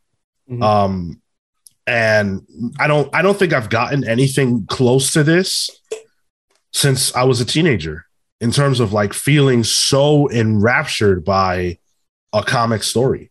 And it's not just one book, it's tons of books, you know, too many books, arguably. Um, I can't get enough. It's the best thing going, in my opinion. So, Krakoa. How about you, Tyler? Uh, for me, best storyline. I actually, uh, there it is. I misspelled it. Uh, Rorschach, uh, Okay. the entirety of Rorschach uh, by Tom King and Jorge Fornés. Um, it's just ooh, uh, the idea of a Rorschach book in 2021 uh, was a little, little sticky when I first heard it. I'm like, oh, Mm. and it's Tom King. Mm, we'll see. We'll see. Um, but he kind of carves his own path in this thing. And this is really just a good noir book that is set in the Watchmen universe. It is not really dependent on what happens in Watchmen. It's really just part of that universe. And the fact that it was even able to work and it also work as well as it worked um, is was a surprise. And I really enjoyed it. And and Fornés's on art uh, throughout this whole, whole thing was fantastic. I also didn't know where each issue would take me either. And it was kind of a surprise each issue. And I was like, yeah, that's that's what I love. How about you, Cale? Uh, storyline. Yeah. Yeah. Um, Elektra is Daredevil. Mm. Okay. I think that uh that storyline to me, like I I've read the first few volumes of of Zdarsky's Daredevil run, and I'm not quite up to Elektra yet, but just uh, I guess this is representative of Zdarsky's Daredevil stuff. Uh, um, you know, up to this point, I think it's such an obvious evolution of Daredevil. I can't believe it hasn't happened like it makes so much sense and i love the possibilities of it i love the different strands of thought that Zdarsky probably took to get there i love the potential for the stories that could come out of it um i just i think the design is incredible um i'm just i i love it as I love Elektra as Daredevil as a, a new evolution for Elektra as well. Um, so yeah, I think that's that's where I'm at for the storyline. Awesome. Let's talk about the best creative team. Uh, Cale, you you kind of teased us earlier with yours, so why don't you speak to that uh, if you want a little more? I I mean I said everything I need to say. but, Um, You know the uh, they have the best combination of visual language that established an era. Larraz and Gracia, 2022. Okay. How about you, Tyler? Um, I actually put uh, Ram V, Mike Perkins, and Mike Spicer on the Swamp Thing. Hmm. Um, I think they really gel all together. Um, when the the pages can be these weird splash pages, and the panels are the panel breaks are veins between a leaf. It's it's storytelling on three levels. which I think once they're together, it's like this weird like fusion um, that really a lends itself well to a Swamp Thing story, and then b just lends itself well to a, just a good story. Um, so yeah, uh, it's the the Swamp Thing creative team for me. Yeah, um, that's the one that I want to go with uh, as well. But I'm gonna go with something else because you already took it. Um, uh, Tom King, Mitch Gerads, and Doc Shaner. That's good. Um, Strange Adventures was a trip, and visually, You know all about those. oh man. Um, anyway, uh, Strange Adventures was incredible. I think that that creative team did such an such an amazing job. And one of the things about it that was so special was, you know, you talk about storytelling on three levels. Not only did you have the writing on Strange Adventures, the art, the colors, all of it was telling a story. The colors were telling. We uh, Marco and Kale did like a whole breakdown, if I remember correctly, of just the, how the colors were telling the story. Yeah. Um, that was one of the best reviews we ever did, and the book allows you to talk about it in that way. Um, and that's the strength of all three of them together. The way that comics are made, sometimes creators don't even necessarily interact that much. You know, Mm. the writer will send the script, the artists will do what they're told, and the writer will make some notes, and that's it. This was a, a book where, like, it had to be collaborative. There's no other way you could get something that looks like this or that feels like this. And so for me, that's too special not to not to uh award. So yeah, Tom, Mitch, and uh and Doc Shaner for me. Um best event. This one's a little weird because I think as great of a year as this was for comics, not a great year for events. I chose Inferno. I don't really think that there's any competition. Uh, the first three of four issues dropped in 2021, and they're all phenomenal. Um, I don't even know what you would stack that up against, and I don't know what event has come out from the big two in the last few years, even um, that's not from the X Men that you could put alongside to compare to Inferno. It's been absolutely stunning, brilliant. I could not answer this one. I wanted to say Inferno, uh, but uh, you know, as as we uh, said, I, I'm not reading it monthly, so um, I, I didn't have an answer for this one. All the events this year have not impressed me. Okay, Uh, for me, I have a bit of a hot take on this one. Uh, it's Heroes in Heroes Are Born. Close. Heroes Are Born. Jason Aaron's uh, Avengers event Wow. with uh, Ed McGuinness. That's Um, is it a, Blade?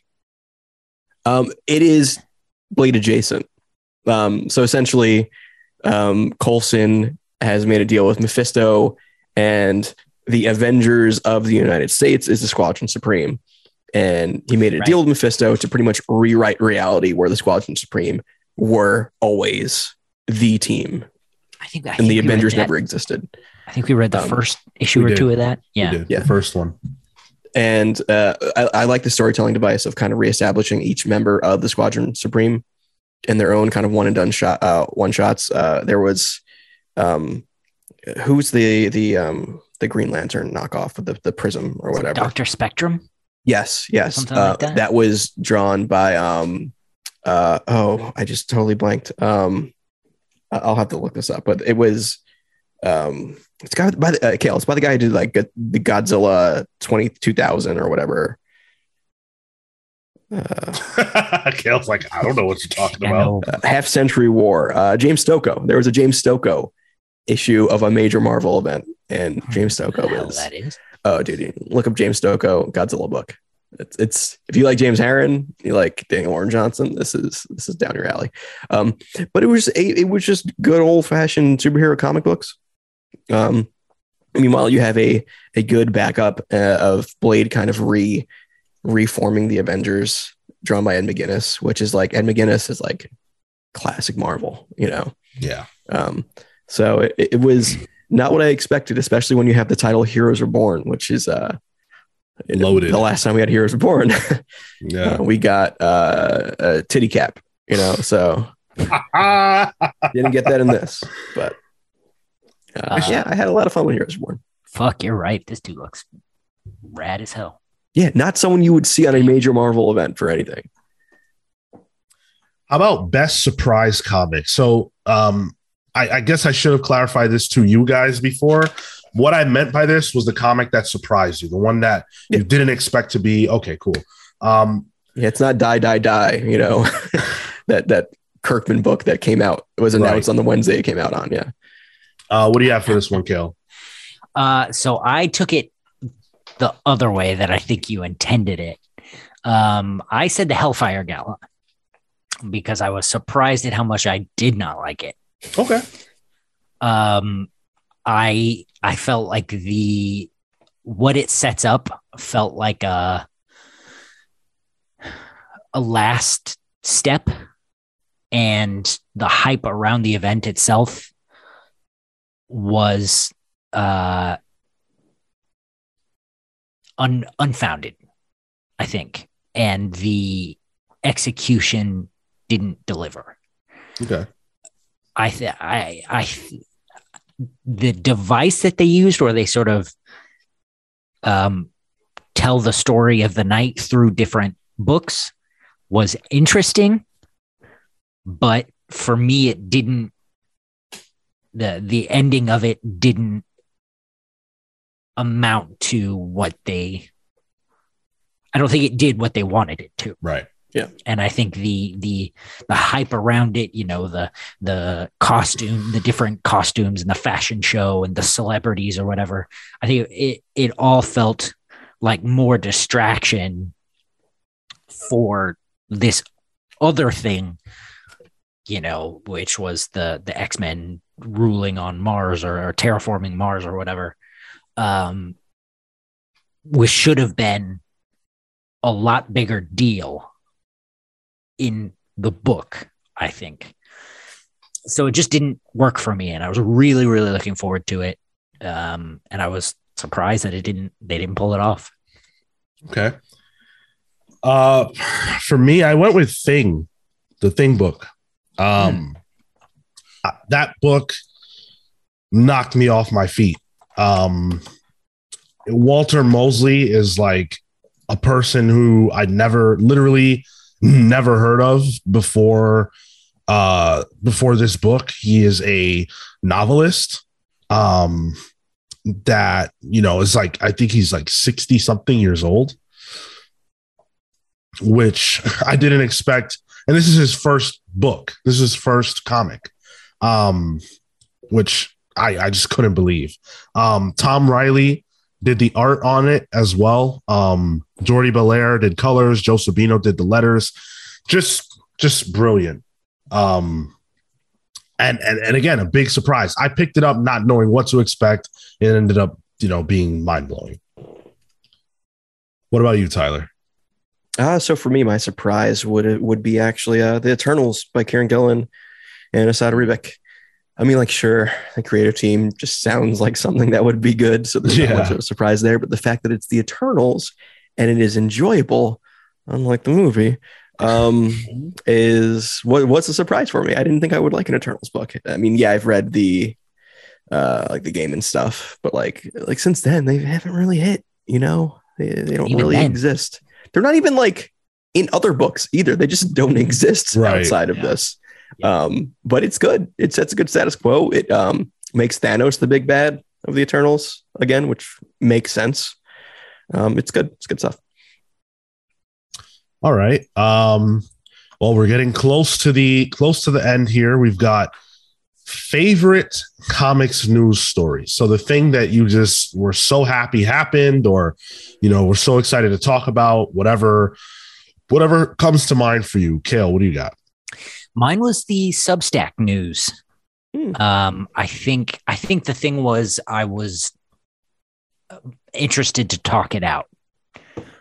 Um, and at this point, I think it's still maybe a little early to say it's a success, but I like what, at the very least, you know, I like what the model seems to be.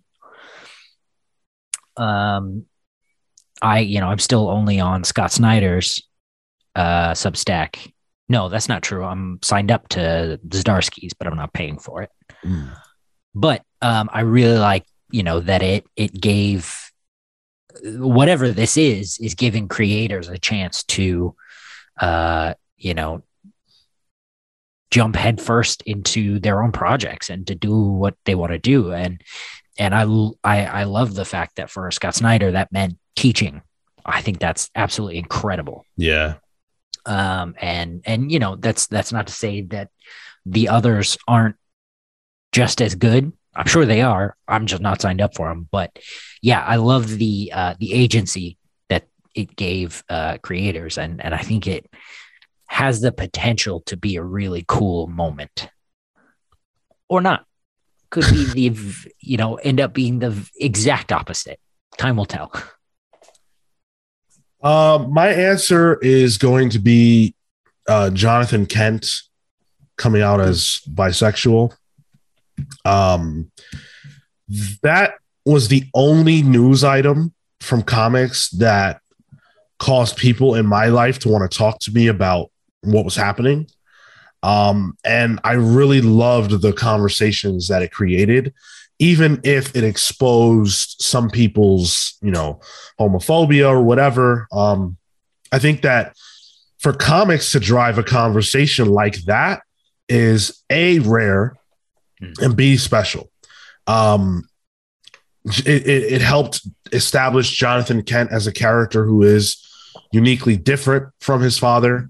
Um, and I think a lot of times that just doesn't happen, you know, like these characters blend into each other and it almost feels like the son of X or, you know, the the next person up on the mantle doesn't feel unique.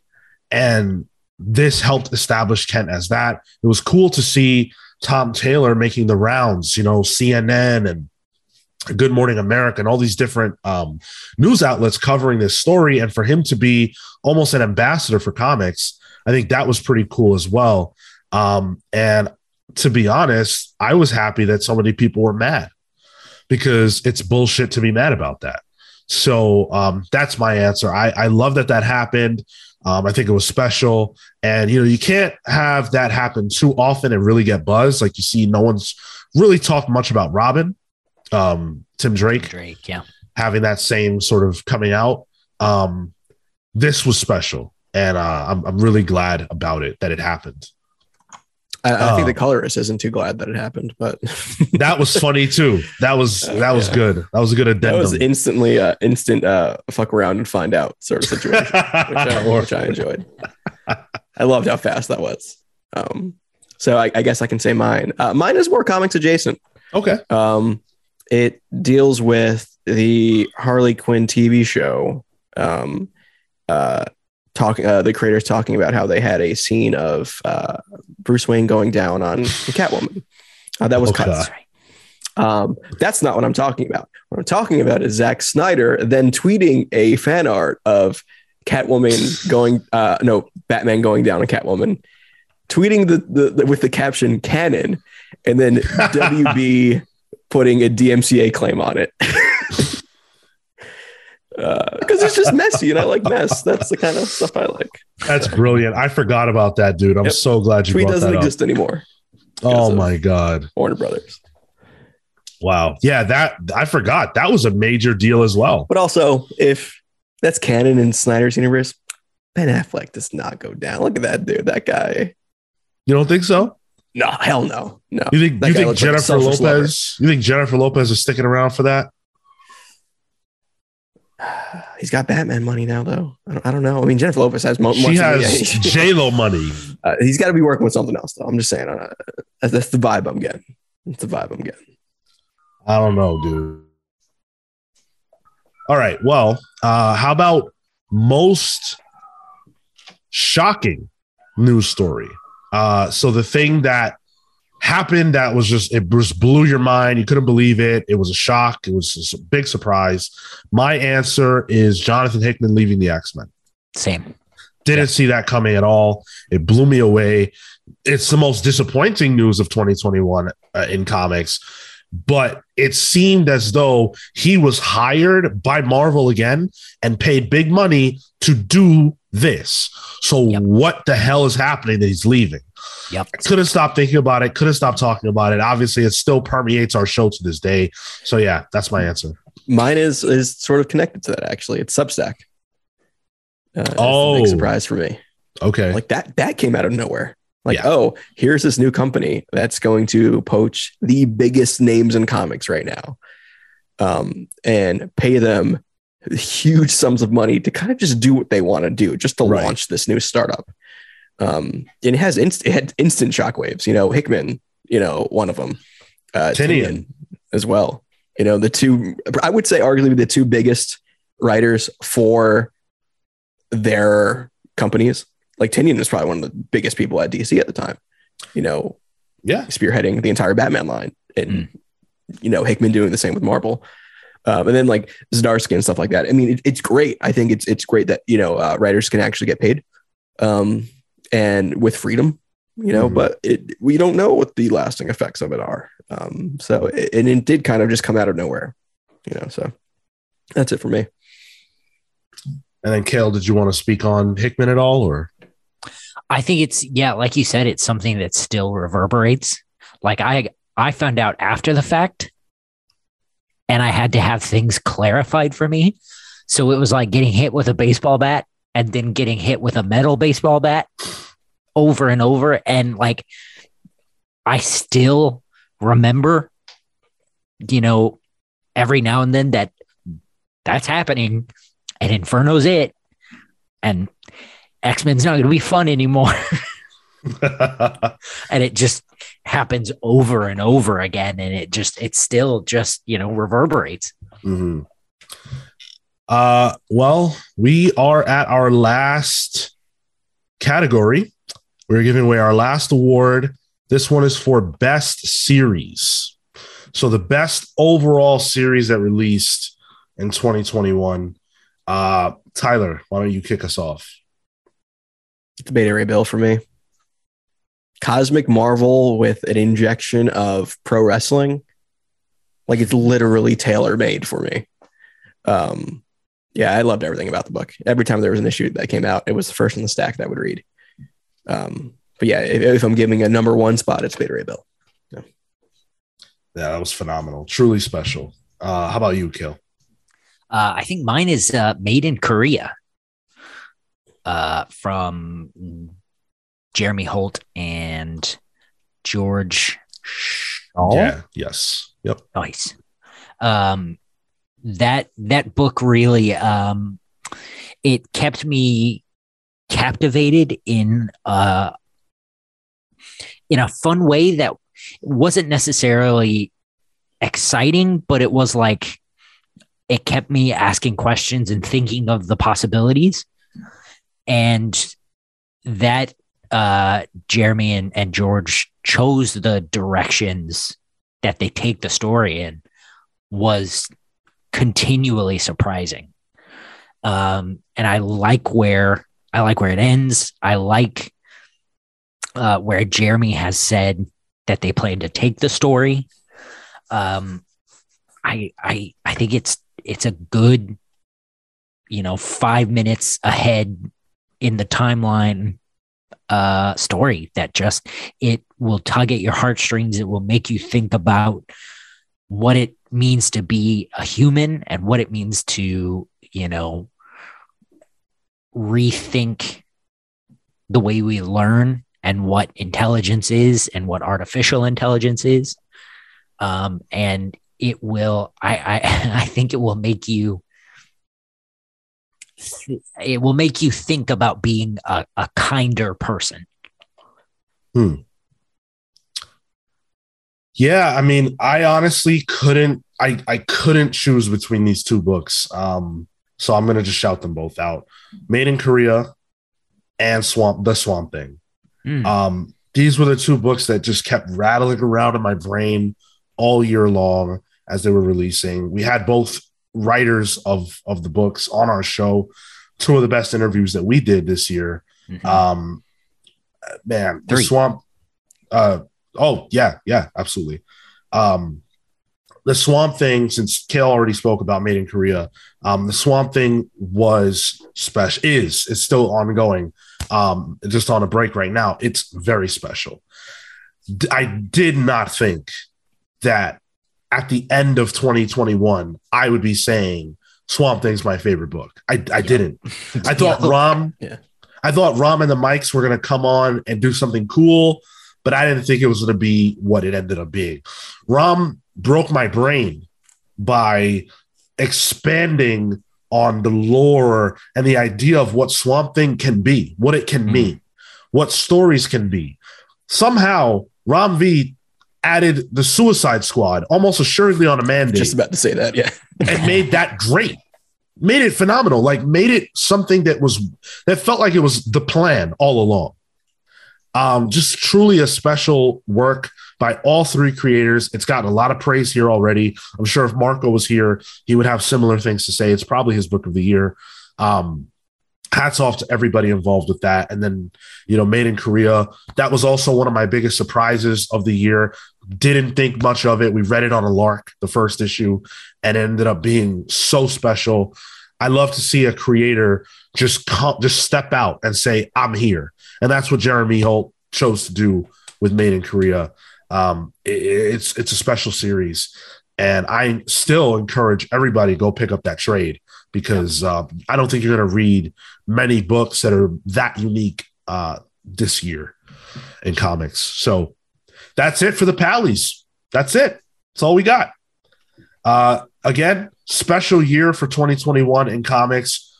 We got so many great books. I wish we could sit here and talk about all of the honorable mentions and things like that. We don't have that kind of time. So, thank you to all the creators who were a part of the books that we discussed here, the ones that were a part of the books that we just don't have the opportunity to discuss right now. On our social media, we will be posting our top fives, our individual top fives uh, for the year. So we'll be able to kind of, you know, shout out a few more books that way. Um, please share your thoughts with us on the Pallies. Which books would you have shouted out that we didn't? I'm going to post the list of categories in the Discord. So if you want to jump on over to the Discord and um, you know take that template and add your books to it, that'd be very very cool. You do that on YouTube as well, wherever you listen to the show. Make sure you subscribe, leave us a rating, a review, whatever you think we deserve. Wherever you listen to this podcast, stay tuned this Thursday for our reviews of Inferno and whatever else we decide to do. No image reviews this week. We just didn't. There wasn't a book that really uh, stuck out to us, and we can't It's review Spawn week. anymore. Yeah. Yeah. So we'll have to review Spawn on the uh, Thursday show. So stay tuned for that. Uh, let's do yeah, Tyler. Yep, you are you're you're a comics Oh, pal no. now. I can't dodge it anymore. Yep, nope. uh Cale, why don't you start us off with your plugs? You're the you're the guy now, dude. Oh boy, what Yeah. a lot of pressure. I hope I don't fuck it up. Thank you so much for listening to this episode of the Comics Pals. You can find me at Toto Into on Twitter and Instagram. That's T O T O I N T O W. You can find my work at kaleward.com. That's C A L E W E A R D.com. Um, one thing I would love to talk about is if Spider Man were a horror character, would he be as popular? No. You mean like Man of Spiders, that that Spider Verse character? That's a whole like thousands of actual sentient spiders in a Spider Man suit. That's not what I meant, but I hadn't considered that, and I am here for it. Um, and also, I would love some comic book recommendations, preferably current, but they don't have to be, of books that are in a similar vein to Indiana Jones. I, I have one. There's Let's an hear it. Alex. Alex. I, I actually have. Hold on. Hold on. Hold on. Let's see. I have no clue what he's about to say. He said Alex, and I was like, Alex and Ada? Yeah, I was like, Can't that's right. not Bravo for Adventure by Alex Toth. Oh, yeah, Alex Look Toth, that. of course. Look at that. Good stuff. Alex- And it's Alex not Toth. traditionally shaped. Toth. It's more of a square book. Yeah, yeah, yeah. Toth is old. It's, Stuff. it's black and white. It's black Yeah, yeah, so yeah. It is. It is tasty stuff. If you're a fan of like That uh, might be the one. Samini or uh, Leonardo Yeah. Romero, Romero uh, it's got that kind of feel to it. Tom Reilly doing the thing. I can't Yeah, believe Toth. you just touched that. Toth you're- is you're- where um, everything came from. Toth I is know where is Johnny my Quest. Quest. Too. It's like, yeah, yeah, exactly. Yep. Jonny Quest, uh, Space Ghost. I think he. I think he did. Oh, I hope that's true. Yeah. Uh, I think he dabbled in some of the designs in um, Batman the Animated Series, but that might have been uh, Hmm. past his time. It might have been. Might have been. Yeah. Okay, It's- well, it's never good. mind then. It's- it's I don't nice want to talk about it anymore. Um, I won't take any recommendations, so that the window has closed. Thank you very much. All right. Tyler, plug yourself. Uh, uh, That's what his wife says. now you know why I'm sitting uncomfortably. Um, Uh, so you can follow me at the Tyler Olson on Instagram and Twitter, um, where I'm getting lit up on my Twitter for making a reply to Elmo's official Twitter, telling him he should get tested for COVID. I don't know why. I saw that. Yeah, I don't know why, but it's Well. been all night. Um, yeah, so that's where you could find me. Find me All right. there. Um, uh, I am going to be sending out some messages to some people later for Journey into Quistery because that is coming back now that I have yes. settled Okay. settled in. Yes, indeed. Can't wait for that. Uh, I am on Twitter and Instagram only at Sean Soapbox. Hit me up to talk about comics and how great they were in 2021, your hopes for 2022 in comics, and the Matrix Resurrections. I can't get enough of this movie. I've seen it twice. I want to see it again. I think it's brilliant. I think it's a masterpiece. Um, and I I really, really don't understand the criticisms. So Bring that up in the Discord. Matt's been talking about it in my in my group chat with him. I haven't seen it yet, so Oh, does he I know hate it? Half in the Bag just did a, a review on it. So if, if you guys watch Half in the Bag, it's I don't know what it's out. It's it's probably on my my my to do list for today. So maybe I'll get back to you on that. Is All it right. uh, streaming? HBO Matrix? Max Yeah, or HBO whatever Matrix. you have there equivalent. Uh, you can find Marco at Mr. Marco Animoto, and that's all Yes. he gets. That's Yep. all. Not right now though. His internet's down, so Yeah, Oh. you will not find him there. he'll be there, but you can't. He won't reply to you. So, Yeah, exactly. uh, thank you so much for listening to this episode of the Comics Pals. We appreciate you guys so much. Thank you for continuing to follow us into 2022. Can't wait to see what comes next. Stay tuned. We've got a lot of cool things coming. With that, we are the Comics Pals signing off. Take care, guys. See you guys. See you next week.